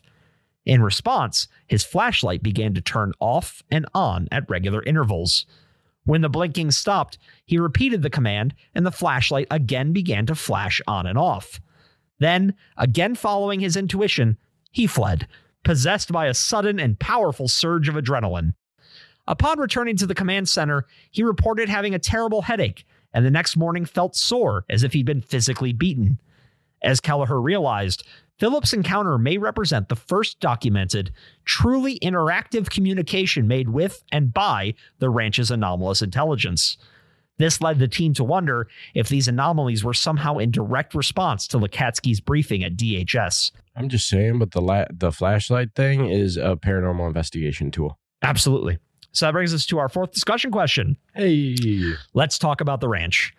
Based off of what we've seen in this book, the numerous documentaries we've watched, the Secrets of Skinwalker Ranch television show, do you think the activity on the ranch can be ascribed to a singular intelligence, as has been suggested by some researchers? And do you have any theories as to what that intelligence may be or what it wants? So again, this is where we come back to, does it have agency? Um, I don't think there's a singular intelligence, and I don't think there's a singular agent on Skinwalker Ranch. I I think Skinwalker Ranch might be some sort of psychic sinkhole that's just pulling a lot of things into it. See, I... I'm just wondering, I'm just wondering if Skinwalker Ranch is just a place, you know, we, we talked about if it's just a dark place of maybe it's just it's just a pain. It's just a place of pain. It's just a place of anger and confusion of it's these it's these broken fractal agents of the phenomenon getting sucked down this shower drain of bullshit. And that it's it's like, you know, if you approach an injured dog, it's going to start biting just because it's in pain and it's confused. And it's entirely possible that the things at Skinwalker Ranch don't want anything, that there's just it, it, that the things that come near them just get caught up in their vortex of I am in agony. I have been in agony for ten thousand years. All I know is agony.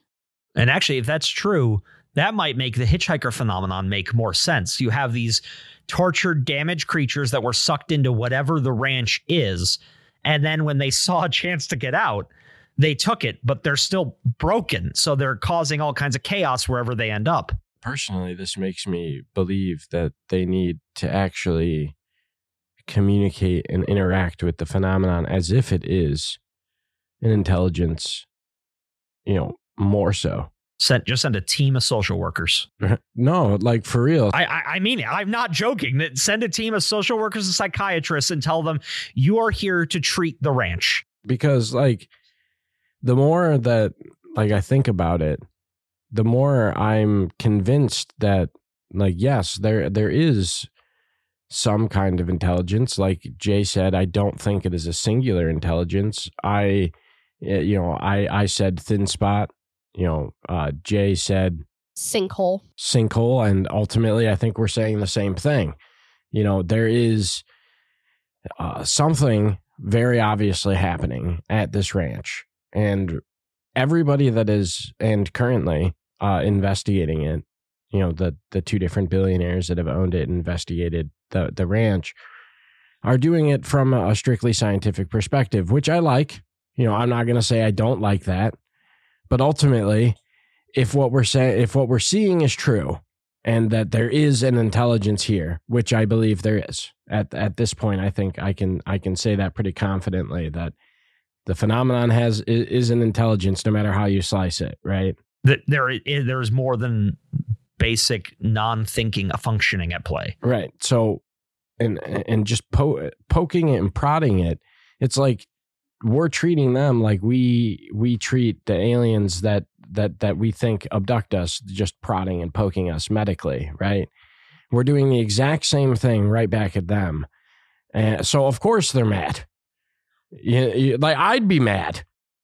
Get, get off my lawn! Yeah. Uh, so I, I, I, I can't help but, like, wonder if... If having a, a, a not, I don't want to say dialogue because that would imply that you would have, uh, you know, a conversation back, but having, treating it with that kind of respect and going about it in a way where it's like, we're not here to hurt you. We're here to communicate, and we're here to figure out what's going on so that we can help each other. Then maybe they'll get a different response, or, or maybe the phenomenon will start acting differently, or it's just a bad area. Yeah. And like, uh, you know, and, and because that's the other side of it. It's like maybe because even even the Newkirks have said there are some things that just can't that that that, that can't necessarily be turned around in that in in, in the same way, you know, uh, and I respect the hell out of them. So if they say that that's possible, like obvious, like, of course, there are things that are just bad, you know. So, I mean, that's possible. But to me, until you explore the idea that maybe this is just something that's reacting to our reaction, and it's and it's responding to uh, our seeming aggressiveness to it, uh, until we approach it differently and try to do it with a more, I don't know, communicative, respectful nature. Not saying that they're not being respectful, but they're just poking and prodding like scientists, you know, um, that maybe... We, I mean, we can't know until the other side is also uh, attempted. Yeah, because it's with the scientists at Skinwalker Ranch, if they're handling it wrong in that aspect, it's not even their fault. It's they're not coming from a paradigm of thinking that allows them to consider, does this place, does this area of the world have feelings? Does right. it have... It, of course, it wouldn't occur to them to seek consent to do experiments on the ranch. They don't understand that they they they don't understand that there's a possibility they might be hurting it, and right. that it might be responding with more hurt. You know, okay, so I have two divergent theories in my brain regarding the, you know, what agency should we attribute to the ranch itself. But I think you actually just gave me a third one, because what if... All right, so there's an idea in some uh, mystical traditions that certain places that have, uh, just by their nature, have a, a greater mystical resonance. Yes. Well, just like ley lines. Well, I'm talking beyond ley lines. No, I know. I'm just saying as an example. Yeah, pl- places that are somehow alive. Uh, they've been called genus loci. Yeah. Uh, the spirit of the place. What if the intelligence of the ranch is the ranch, yep. in the sense that it is yeah. the spirit of that land, of the rivers, of the the rocks, and it has it's just one of those places where the, the spirit of place can speak more fully. Now, that said, that is a very spiritual uh, framework to look at it through. Very woo. Yeah, very woo. Uh, but, you know, it's an idea in my head now. Thanks. No, uh, I, well, I think there's I, I, I think that that. It very well could be in some form. Well, I mean, you know? And I could say I visited places that if if genus loci exist, I, I've seen some of them. Uh, an example would be uh, Garden of the Gods in uh, Colorado Springs. Mm. It is this beautiful uh, park of, you know, these giant red rocky cliffs, and you just walk through them. It's it's beautiful. It's amazing. And there's just something there I felt when I were walking through, that kind of sense of you're in someone else's home, mm-hmm. if that makes sense. And I felt yeah. that at a couple places, usually uh, in nature, mm-hmm. usually, you know, natural areas that have been preserved. Um I've ever, I actually I can't think I've ever I don't think I've ever felt it in a building or anything like that. I am I am staunchly convinced that there that the the park behind my childhood home and the woods surrounding it has some sort of intelligence to it, just because um, there was a certain age I got to where I had this instinctive understanding of it's not okay for me to be here at night anymore. And it was I I had. I always felt safe in those woods at night when I was like a child. But when I got past like the age of fourteen, it was like a, a switch flipped. And I got the very distinct impression of, oh, this isn't my space anymore, and I need to leave after dark. Well, and, you know, Rory and I, I mean, the woods at the end of the street of my childhood home. Mm-hmm. Uh, we used to talk all the time about how after dark that place isn't ours. There's yep. some there was there. We definitely had the clear sense that there was something in there. Yeah. Uh, especially because, I don't know, there would be just be times where, you know, it'd be the three of us walking in there, but somehow the woods felt crowded. Yeah. No. Yeah. And it was it's it's, it's not something logical. It's yeah. this it's that feeling it's of feeling, being, yeah, yeah, it's the feeling of being in a crowded room. You know, in I think this is the first time that I've actually gotten to bring this up on the show, so that's exciting. But in my current studies into Druidry, um, one of the things that they talk about a lot is, you know, obviously the intelligence behind, or the the, the feeling and the intelligence behind nature, mm-hmm. which for Druids, yeah, that makes sense. Yeah. But something that I took took out from that is like every... Every tree, every leaf, every plant, every everything, every animal, every insect has its purpose, you know, and, and beyond just its purpose, it has its meaning. And the more that those things are gathered together, the more potent that that, that, that becomes. Uh-huh. So when you go into a place like you go into the Redwood Forest in California, I haven't been there, but I've I've read about it and I want to go so bad it hurts. Yeah, we got to go squatch hunting. Yeah. But like there is like there's this palpable feeling you get when you walk into the woods. I, I know I've always felt it. I've always felt like when I walk into the woods specifically, um, there's just this feeling that that I get, like this connection to nature that I don't get anywhere else. And I I I wonder if that same kind of thing is happening at at Skinwalker Ranch. It's just negative because we've got thousands and thousands of years of fear from the tribes, bef- the tribes that lived there before, and now the people that are there now. Because note, a lot, almost every major emotion that, that that the security officers feel, the investigators feel, is some form of fear when they're interacting with the when, when they engage, or they see the phenomenon in any form. So, I, I wonder if that that that that emotional resonance of fear has just overtaken that area at this point. You know, that makes me, so before I get into my, my my two ideas regarding the actual question, that does remind me, one of the early stories from the ranch came from the family that moved into the ranch after it had been abandoned for several years. This was prior to the N I D S investigation. Um, and the very first encounter of anything anomalous they had was they had a couple calves in a pen near the house, mm-hmm. when this giant wolf came lumbering out of the woods and basically walked up to the family. And it was friendly. Like the father pet it, pet this giant wolf. Uh, they were patting it and they were, it was acting like a family dog. And then it walked over to the pen and tried to eat one of the calves.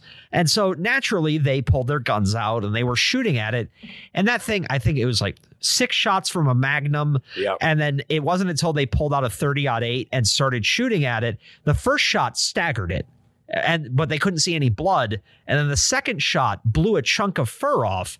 And then it, it kind of, it didn't run away. It didn't yelp. It walked away into the woods. They tried to chase it. They couldn't catch it. Um, but when they examined the meat that had been blown off by that last shot, they said it looked rotted somehow. So, you know, just creepy, anomalous in nature. But the thing that that strikes me there is, what if that was the property going, are you going to not fear me? Yeah. Nope. You're going to react the same way everyone else did. Well, shit. Now I got to hunt you. Well, and that, that kind of is, that's kind of the thing that I've been, that I, that I've been saying. It's like, maybe it just wants to not be investigated like this anymore. It's possible. You know, maybe the Ute tribe had the right idea. Stay the fuck out of it. Yeah. Uh, I mean, so, I mean, I, going back to the core question, I think I have, uh, in addition to the whole genus loci thing that we just ran down, um, I, I have two other ideas. One is in the Secrets of Skinwalker Ranch television show, they've done some interesting experiments where they they think that they've, through telemetry, found this spot either uh, that they think is above the ranch, that where a lot of the uh, odd electromagnetic signals seem to be coming from. And so there's this theory that what if that is a portal or a or wormhole? And like we were saying, things just come out, and all the, the events that happen there, the reason they're so diverse is because everything's coming through right there. Right. And some of them, hey, I want to go out and haunt a place, so I'm going to attach to you and follow you out. I could see that, mm-hmm. uh, especially if that portal was, like I said, to maybe some sort of more negative level of reality. Uh, the only thing I have against that is something I actually didn't have a chance to get into in the summary, which is uh, O S A P's attempts to use remote viewing on the ranch. Mm-hmm. There was one reading in particular which uh, seems to argue against what I just said, which is one guy in particular. He was not told what the he was not told that he was going to be looking at Skinwalker Ranch. I think this was actually earlier than O S A P. I think this was in N I D S. Uh, it was either in N I D S or it was part of the government program. I, I don't remember. Uh, I know what you're talking about. Yeah, this is the one with the map, right? Well, yeah. He, so he remote viewed to the ranch and he said, well, there are these people there. He described the researchers on site and things like that. And he said, and there's one other person there. He, I can't really see him too well. He's short. He's hairless. He can see the others, but they can't see him. So maybe there is some singular ancient god or something that has just retired to that land, yeah. or some form of ex- of massive, you know, intelligence that is so far beyond us, we'll never understand it. And it is playing a game all its own. Maybe the things it does have nothing even to do with us. Maybe it's sending messages uh, to some other intelligence in Florida. Mm-hmm. You know, we don't really know what that level of reality looks like, you know, yeah. uh, if those if, you know, once you reach that level, if they interact with each other at all, if they have their own society and ways of talking to each other, maybe communicating through the things they do to us. I don't know. Maybe the little man is simply how that that agent's remote viewing interpreted the intelligence of the ranch. That's yeah. possible. All right. Are we ready to move to our last section? Yeah. Okay. Following Lukatsky's briefing at D H S, another meeting was scheduled, and Kelleher, Putoff, Lukatsky, and Black went back to meet with Jim Bell. However, this time, Bell seemed nervous, as they were soon to brief a powerful administrator within the Department of Homeland Security, the Undersecretary for Science and Technology, Tara O'Toole, under whose department an O S A P replacement program would fall if approved by D H S. While initially annoyed at having to spend some of her precious time meeting with the O S A P team, O'Toole was soon impressed by their work and scientific rigor. The half-hour meeting ran over an hour, and afterwards, O'Toole promised to look into the possibilities of creating a successor organization to O S A P. Following this meeting, Jim Bell and Sacha Mover set to work trying to figure out how much may already be known about U A P and paranormal phenomenon within the other U S intelligence agencies. Their inquiries were met with fiery rejection, two unnamed organizations in particular stonewalling them in their attempts to find the secret keepers in their midst. This convinced both Bell and Mover that exotic technologies and other evidence were sequestered away in private aerospace companies under government contract. In this, we must remember that D H S was a relative new kid on the block when it came to U S intelligence agencies, just a little under ten years old. As such, many in the intelligence world balked at the idea of this fledgling agency trying to peek into the inner workings of one of the country's greatest and longest-kept secrets. Bell and Mover pressed on and managed to arrange several interdepartmental meetings, which further cemented in their minds that there was a massive secret at play here, which the D H S was being kept out of. Meanwhile, from June through December two thousand eleven, O'Toole continued to work with Bass on outlining a D H S version of the O S A P program, and by the end of that year, were ready to share their proposal with leadership for final approval. The decision would rest with four key individuals: the Deputy Secretary Jane Holute, the Undersecretary of Management, the D H S General Counsel, and the Undersecretary for Intelligence and Analysis, Phyllis Green. While most of these individuals were convinced by the proposal of a need for an O S A P-type program, it was Green who ended up being the cook that spoiled the soup. She argued that public discovery of the program's existence would damage the D H S's reputation, as she deemed it too fringe. Ultimately, she brought the others around, and the hopes of resurrecting O S A P within the Department of Homeland Security were thwarted. From two thousand eleven to two thousand sixteen, Senator Harry Reid continued to try to get funding for an O S A P-type program, but was ultimately unsuccessful. Reid eventually retired in twenty sixteen, ending hopes of a new and improved O S A P. As for the ranch, Bigelow sold the property to real estate billionaire Brandon Fugel, who went on to found his own scientific team to investigate the ranch, as shown in the television show Secrets of Skinwalker Ranch. However, as the authors argue, this may be for the best, as the events which occurred in the post-O S A P era directly gave rise to the disclosure movement we see today. Soon after Reid's retirement, the reports of the Tic Tac and other encounters of anomalous craft by naval airmen were revealed to the public in the New York Times story by Leslie Keene, Ralph Blumenthal, and Helen Cooper. Keene, the primary investigator on the story, was tipped off by Lou Elizondo, who had been heading the Pentagon's A T I P program until he left, citing a lack of urgency or action on behalf of Pentagon brass in tackling the U A P issue. Drawing a line through history, the authors show how all this occurred only because of O S A P and N I D S before it. N I D S brought together some of the greatest scientific minds of an era to look at the U A P issue, and it was those same individuals who formed the backbone of O S A P and acted as primary consultants for A T I P. Then those same individuals assisted in the creation of the Pentagon U A P Task Force Report, also known as the U A P T F, that was issued by congressional demand in June two thousand twenty-one.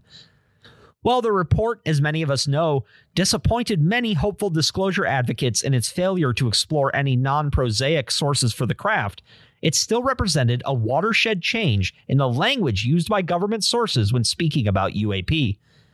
For the first time, there was an admission of a real physical phenomenon which may pose a threat to air traffic. As the authors write, quote, "The seeds of this dramatic change were planted in the dusty desert soil of Las Vegas more than a quarter century ago. These seeds were germinated by O S A P thirteen years ago, grew up into the U A P T F, and burst into colorful bloom in June twenty-fifth, two thousand twenty-one, when the U A P T F was released." In the current day, still lost in the uncertainty of the government's new investigations into the nature of U A P, it is difficult to say what the long-term legacy of O S A P will be. However, the authors do suggest a number of accomplishments which, they believe, can be further leveraged by those who pick up the quest for truth. First and foremost being their work to tie U A P sightings and encounters with other paranormal phenomenon, broaching new and dangerous ground into the research of anomalous activity and giving voice to the psychic phenomenon reported for decades in experiencer literature. As Jeffrey Kripal, the J. Newton Raiser Chair in Philosophy and Religious Thought at Rice University, is quoted as saying, quote, "The difficult truth is that the U F O phenomenon has both an objective, hard aspect, think fighter jet videos, photographs, alleged metamaterials, apparent advanced propulsion methods, and landing marks, and a subjective, human aspect, think close encounters, multiple and coordinated visual sightings, altered states of consciousness, visionary displays, often of a most baroque or sci-fi sort, and experienced traumatic or transcendent abductions. And both sides, both the material and mental dimensions, are incredibly important to get a sense of the full picture." Furthermore, O S A P were the first to scientifically investigate the impact anomalous encounters had on the human body, finding the disturbing correlations with radiation sickness, cancers, and autoimmune disorders. And even for those who escape encounters seemingly unscathed, their research revealed that the human immune system acts as a sort of record of anomalous encounters, with several key variables shifting in noticeably predictable patterns following an experience. This research has since been picked up and carried forward by private researchers the world over. And in what some claim is O S A P's greatest accomplishment, they created the most comprehensive data warehouse of U A P data in known history. Developed with Jacques Vallée, the O S A P B A S database synthesized eleven different databanks, including the old N I D S database, a database of airline and military pilot encounters, the old data from Project Sign, Grudge, and Blue Book, the UFOCat database, the MUFON case management database, the Brazilian Project Caloris database, the Canadian government U A P release database, the United Kingdom U A P release database, a Skinwalker Ranch database, a database of all O S A P investigations, and an eyes-only database documenting the physiological effects on those who spent time at Skinwalker Ranch. Each record in the database was placed on an index of credibility and classified through a six-layer model, which broke each case down to its base elements, which are the physical layer, being the physical characteristics of the U A P event, the anti-physical layer, being patterns that conflict with those predicted in modern physics, psychological layer, being the psychological impact on witnesses, the physiological layer, being the physiological impact on witnesses, the psychic layer, the effects more commonly associated with parapsychology, and the cultural layer, the primary and secondary impacts on society. Since the closing of O S A P, this database has since been reactivated and is in use by various government agencies who are now engaged in U A P research. In addition, it has since been enhanced with new analytical abilities and the incorporation of an A I interrogation functionality to automatically assess and analyze encounter data. In the conclusion of this book, the authors take a step back to look at O S A P's findings through the lens of Jacques Vallée's control hypothesis and suggest what the next step should be for whoever it is that picks up the torch lit by N I D S and carried by O S A P.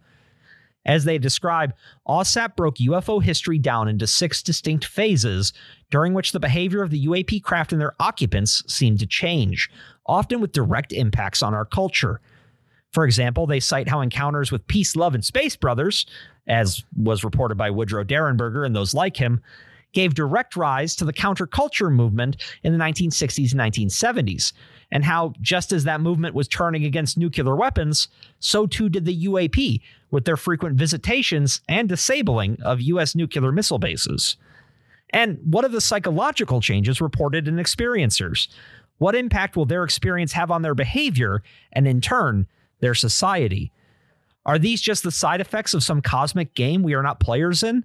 Or are they intentional efforts by some outside intelligence to communicate with and shape our society? As the authors argue, any investigation of U A P which does not include a study of consciousness and how consciousness is altered by anomalous experiences will only ever reveal a half picture. They end by calling on scientists and researchers to broaden their understanding of the U A P issue and to embrace consciousness as the real mystery sitting at the heart of the matter.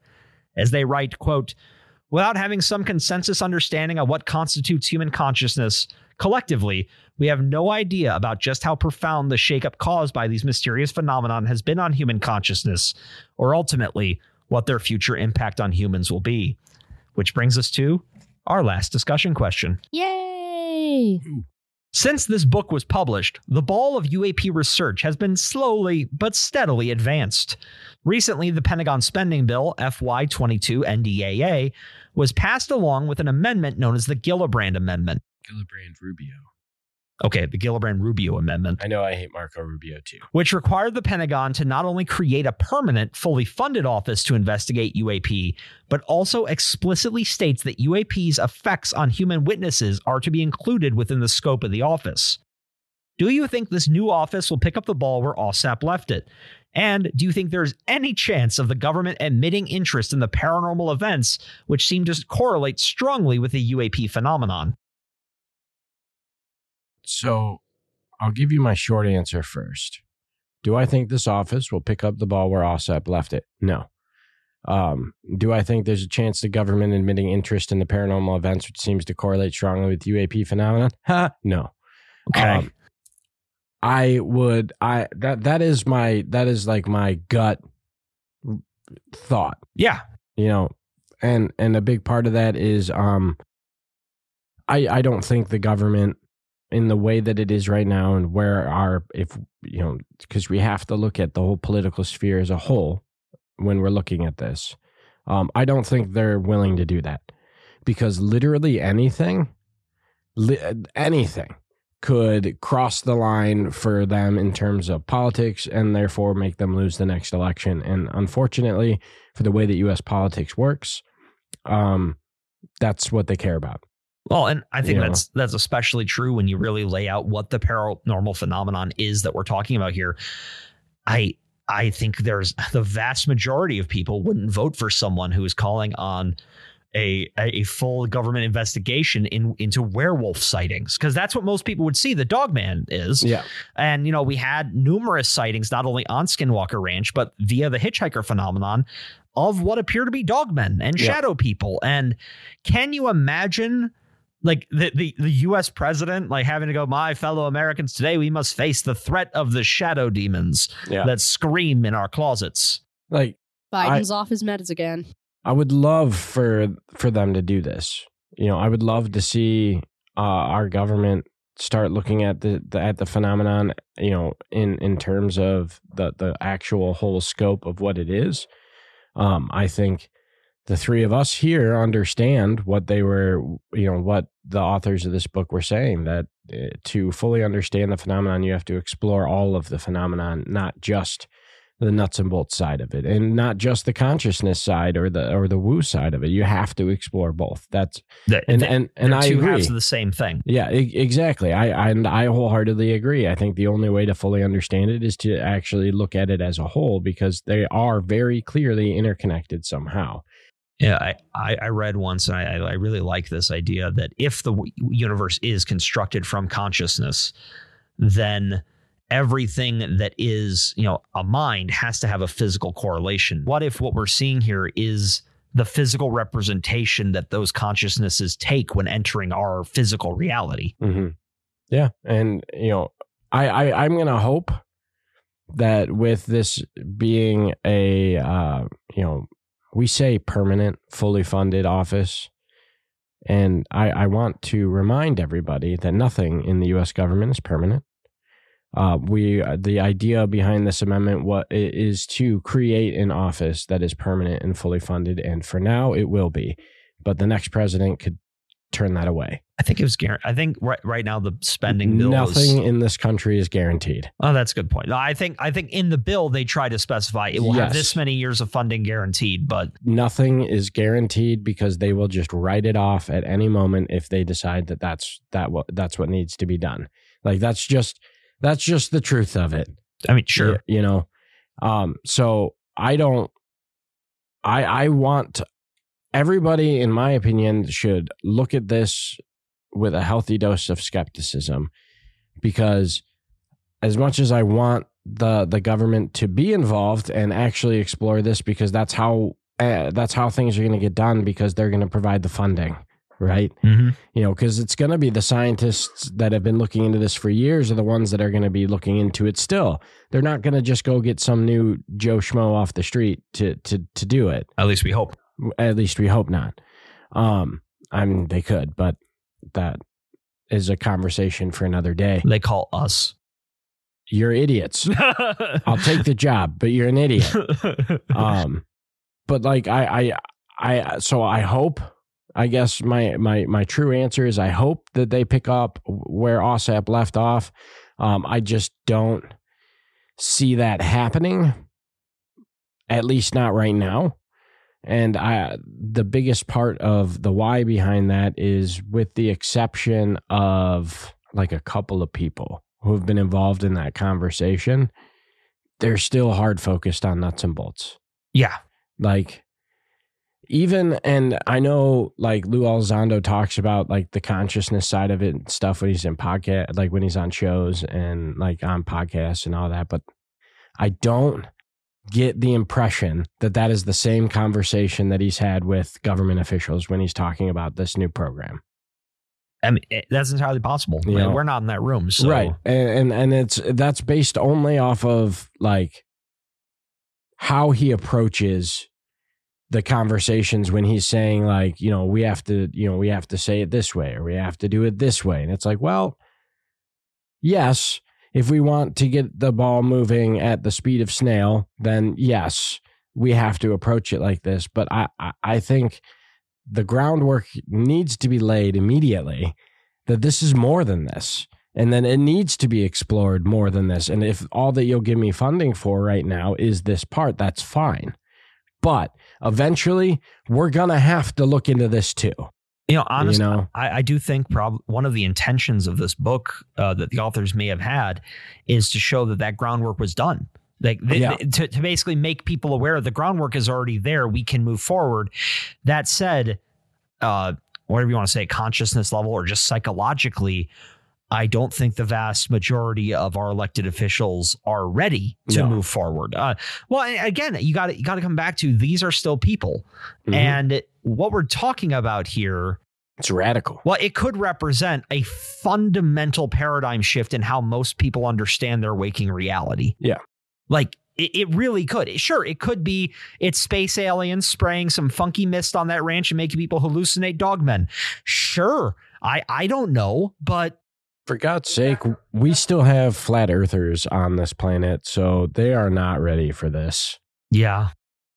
Um, for, but here's the thing is I, there's a part of me that wonders if we'll ever be ready, or if it's better to just rip the Band-Aid off, get through the chaos it will cause, and see what world comes out the other side. I don't disagree with that, um, because uh, if we're going to try and slowball this, it's never going to happen. No, I, I don't disagree. I think... There are certain there are certain human habits that just exist that we have to deal with that make people highly, highly resistant to change, yep. Especially, you know, like we were talking about with uh, Fringeology by Steve Volk. Uh, our brains react more strongly to threats to our worldview than they do to threats against our life. Yeah, which, which still that fact runs through my head three times a day and makes me scream every yeah. time. It's just I it boggles the mind. Sorry, Jay, we went off. Uh, you you got to have a chance to answer the question. Um, again, I, I largely concur with uh, with Rory. I don't I don't think the new office is going to pick up where uh, O S A P left off, just because th- this is the existence of O S A P proves that at this cur- at, in its current iteration, the U S gov- government is not I'm just going to go ahead and say it's not emotionally or culturally equipped to deal with what we're doing here. And I I think that if anything gets done, it's going to unfortunately be they contract out to another for-profit third-party company that begins doing research with the ultimate aim of increasing their own profitability. And that is what's going to result in discoveries, which is also bad. Yeah, I, I, I think the only other way, other thing that might happen is there's a pos- I mean, because I, I don't disagree with you guys. I don't think they're going to push the ball as far as they could. And that's just based off gut feeling. That yeah. said, what I could see happening is several of these O S A P scientists, these former N I D scientists, either ending up within the program or within uh, the, an advisory board to the program. And through them, they basically just use that funding and do the research they want to do anyway. And then they, you know, just to say, hey, look, this is real, and then try to brief people on to convince them that we should go forward with it. That said, if that was the approach that happens, I highly suspect whatever their findings are will never see the light of day. Yeah. I, and again, I, again, it comes back to uh, a lot of people aren't ready, and there is a crippling fear of upsetting the status quo. Yeah. And I think that once again, the, everything comes back to to to to to fear of change, of all of this, because um, one thing that I noticed that is left out in terms of like the government agencies and all of this is we don't really know where the F B I stands on all of this. We don't really know where the C I A stands on all of this. And those are the two that probably have the most information. I mean, we do know that the F B I has files. Yeah. That's as far as we've gotten. Well, and that's what I mean. Like, we know that they know things, but we don't know what it is that they know. Like, I wouldn't be, honestly, I wouldn't be too surprised if the F B I mostly just had a lot of sighting records, because I don't, like, they have forensic labs. I have never heard of the F B I running full science programs. Not, not necessarily. No, I don't think in terms of science, but um, investigations and recovery.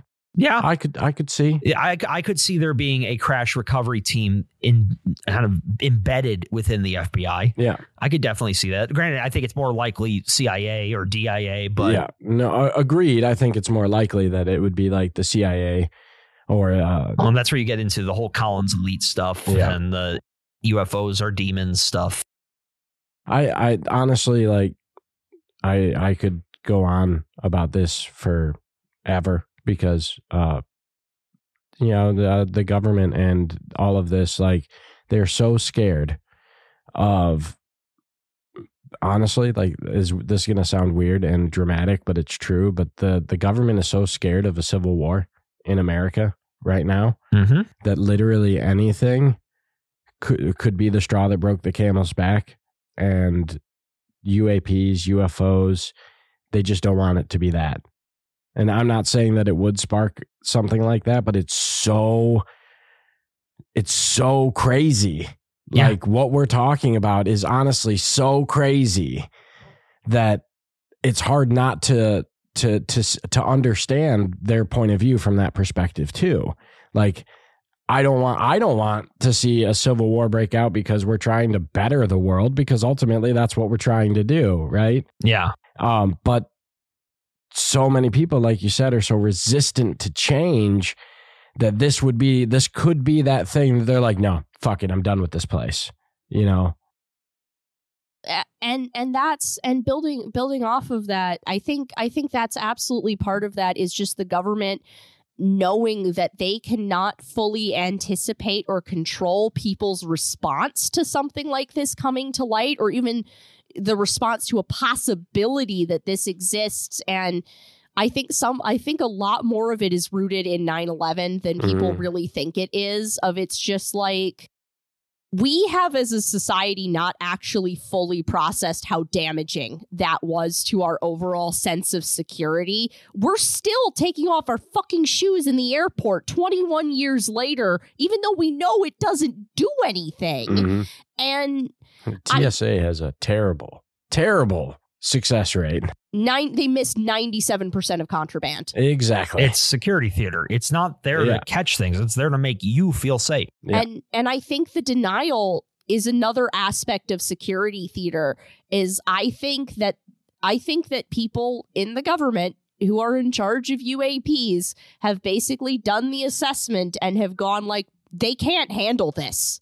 They and and guess what? We can't. The vast majority of the I feel like a lot of Americans would react very poorly to this being confirmed. I think they would react with a lot of anger and a lot of prejudice. And I think that shit would start getting chucked through police station windows because people would just have a complete meltdown over the idea of like, guess what? There are certain things we can't nuke into submission, and that sucks, but there's no other explanation I have for you right now. I mean, I think you're I, I think you're right. There would be um A, a large scale reaction, but ultimately I I'm going to be on the side of, I believe that the vast majority of Americans, while they would react, while some would react poorly at first, would come around, because this has been ingrained, like the idea of U F Os, U A Ps, alien life has been almost ingrained into our social ide- like social ideology at this point, that Uh, it going from fiction to fact, while would be uh, jarring, would I think the majority of people would come around eventually, because they it's a leap, but it's not that hard because it's so Hollywood. It's been so Hollywooded, or you know, it's been so popularized into our mainstream media that I think they would come around eventually. I, I think the big question there is, uh, it really, I think for me, it comes down to what is included in disclosure. If it's, there are craft visiting us from Zeta Retic- uh, Reticuli, and they, right. sure, they've been abducting some people, but here they are, they're the Greys, let's meet them. That, I feel like people, like you said, eventually would come around to it. If it was, well, all the myths about fairies and jinn and gods are true. There are they are extra. They are a race of extra dimensional entities who live alongside us and project into our reality. And it's all about levels of consciousness, and the whole world is built on consciousness. I think that would that would break people. Yeah. And, and that, I think, is where a lot of the the screaming and throwing Molotov yeah. cocktails and attacking your neighbors because you think they're a doppelganger might start coming from. I don't disagree with that. I also think there'd probably be a rash of suicides. Oh, well, yeah. Very similar to very similar to that whole idea of, if the afterlife was confirmed, there would be a giant rash of suicides. No, I yeah, no, I I wholeheartedly uh, I wholeheartedly agree. It, there are things that, you know, we've talked about that I like, if it came to be true, I'd be like, yep, I'd, I guarantee you I'd be one of those people, just because I don't, I know my brain would break, you know? Yeah. As deep and saddening as that statement was, it's just true. Okay. Well, on that somber note, which yeah. by the way, you're not allowed. I, I know. Let's take a big step back. And I, but right before we get into our About the Author, uh, I realized we didn't mention this. What'd you guys think of the book? Oh, I enjoyed it. I, I enjoyed it a lot, actually. Yeah. Okay. Yeah. I, I, I enjoyed it. I didn't like all of the administrative parts, because I'm like, if I have to read about budget allocation one more fucking time when I came here for Dogmen. That was just like reading stuff at work for me. I honestly did feel yeah. like when I got to the budgeting stuff, or any of the the um, God, oh, basically just the constant discussion of all the the U S government agencies yelling at each other. Yeah. It just felt like every meeting I've ever yep. been in. The bureaucracy. It's like, yep, I get it. Yeah, I, just, I felt like Roy Kent in that one episode of Ted Lasso, when it's like, I haven't read a single scouting report the entire time I've worked here. I've lied every time it's come up. And I won't do it. It's just like, that was just like, I read the administrative parts because this is a podcast and it's important that I know these things. But every single time it's like, I've lied about it all the time and I won't do it. Yeah, no, I, I liked it. I thought that, like you guys said, there were a few parts that were a little dry. Um, the only thing really that I, I, I even ended up not being able to fully cut it out of my summary. I feel like the book repeated details a bit too a lot, often. Yeah. Like it, it, which here's the thing though, I do understand it from the point of view of, they wanted to hammer a few core messages home for read two readers who explicitly have not done the research we've yeah. done, you know, who are not invested in this world. Yeah. Uh, it, it very, again, it very much felt like a, we need to make sure no matter who picks up this book, they understand what we're talking about here. And we're going to encounter that in every book we read, because, you know, every, every book we read, with maybe the exception of some of the more uh, scientific side, or, you know, whatever. Most of these books are going to be written so that anybody can read them. So that's just something that we're going to have to get used to, I think. Yeah, no, I, I, I, I think no, I'm going to find some. I'm going to find some really dense shit that you that is completely impenetrable. I sent you that one. It's like eight thousand pages or something. Okay, we're not doing that one. I know. No, no, hell, hell no. Yeah. Can you imagine what my chapter notes would look like for that? I mean, fucking three hundred pages. Yeah, no, fuck that. I'm not, I, I saw that book and I was super interested in it until I saw how long it it's was. It's sent to you in a three ring binder. Yeah. Okay, so back on the topic of two hundred page books, let's talk about the authors. So this is going to be a little longer than your normal about the author because there's three of them. Um, and uh, just a note, Doctor Colm Kelleher and Doctor James Lukatsky, there is not a lot out there, especially for Lukatsky, uh, presumably because he's still embedded in government work. Yep. So uh, this is what we got. Starting with George Knapp. Uh, Knapp was born April eighteenth, nineteen fifty-three in Woodbury, New Jersey, and he grew up in Northern California. He moved to Las Vegas in nineteen seventy-nine and worked as a taxi driver to support himself. He earned his bachelor's degree in communications from West Georgia College and his master's degree in communications from the University of the Pacific. He also taught speech and debate and was director of forensics at the University of the Pacific. He also taught speech at California Polytechnic University and coached the debate team at the University of California and taught broadcast journalism at the University of Nevada, Las Vegas. Since nineteen ninety-five, he has worked as the chief reporter at K L A S T V, serving on the I-Team investigative unit. In that work, he has won five regional and two national Edward R. Murrow Awards. He is the nine-time winner of the Associated Press Mark Twain Award for Best News Writing, and his investigative reports have drawn many accolades, including the DuPont Award from Columbia University, the Peabody Award, which he won twice, and the twenty-four regional Emmys. His nineteen ninety series on U F Os was selected by United Press International as Best in Nation for individual achievement by a journalist, as it was this work which not only brought the story of Bob Lazar to the light, but also revealed the existence of Area fifty-one, or S four, to the public. Sadly, as a side note, during this time, he also reprinted and reported heavily on the conspiracy theories of Bill Cooper, which he now calls his eternal shame. He also serves as a frequent guest host on radio platform Coast to Coast A M.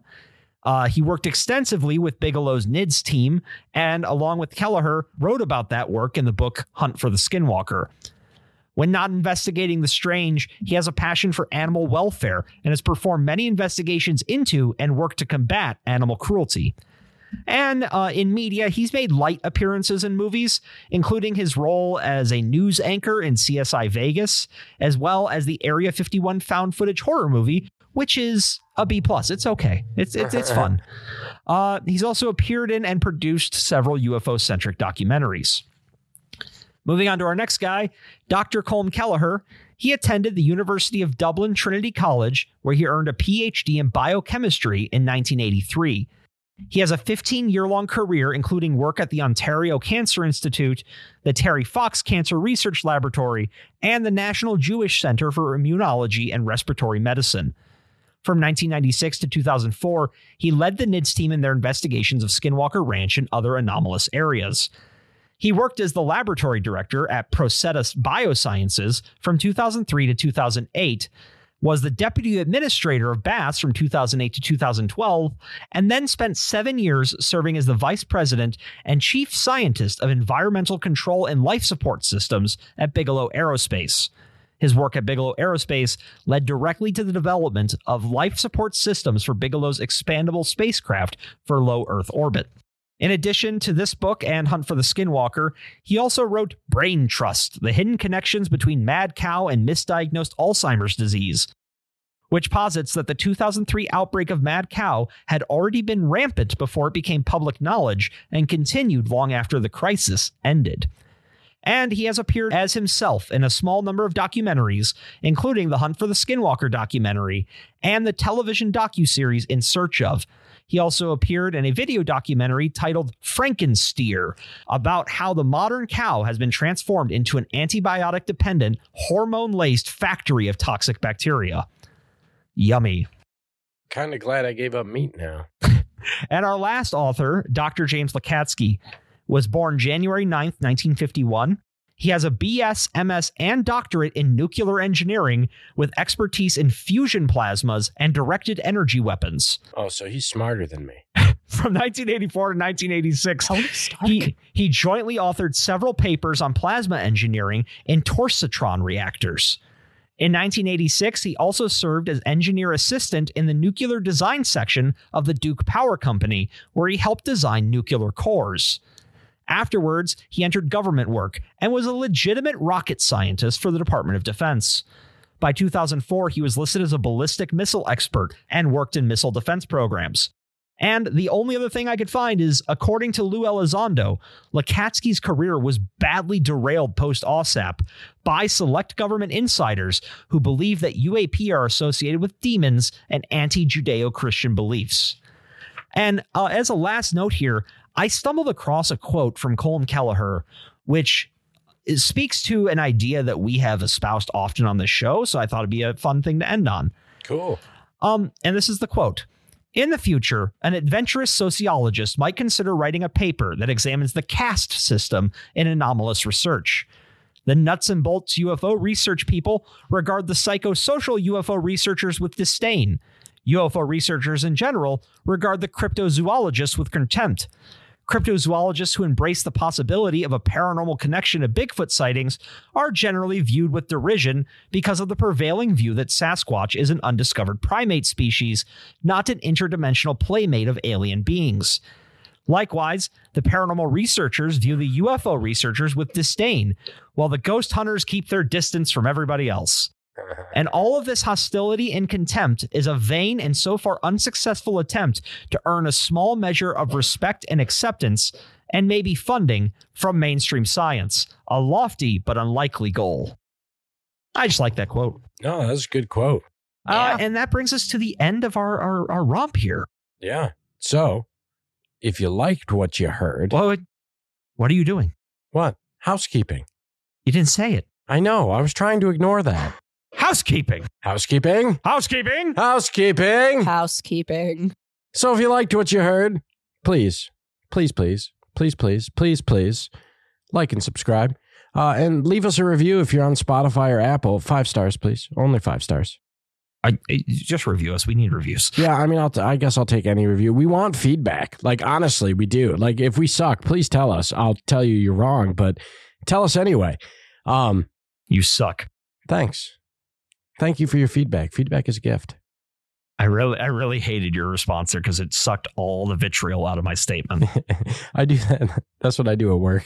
That's the tactic we need to use with Skinwalker Ranch. But anyway, if you like what you heard, like I said, like and subscribe. Give us a, give us a review, and please go ahead follow us on social media. I'm pretty active on our Twitter account, and that's at Noctivigant Pod. And then I'm very active on my own Twitter account, which is at Mix Rory Wicks, which is M X because I've never said this. It's M X and then Rory Wicks. And I am at Bearish Terror. I'm on there often.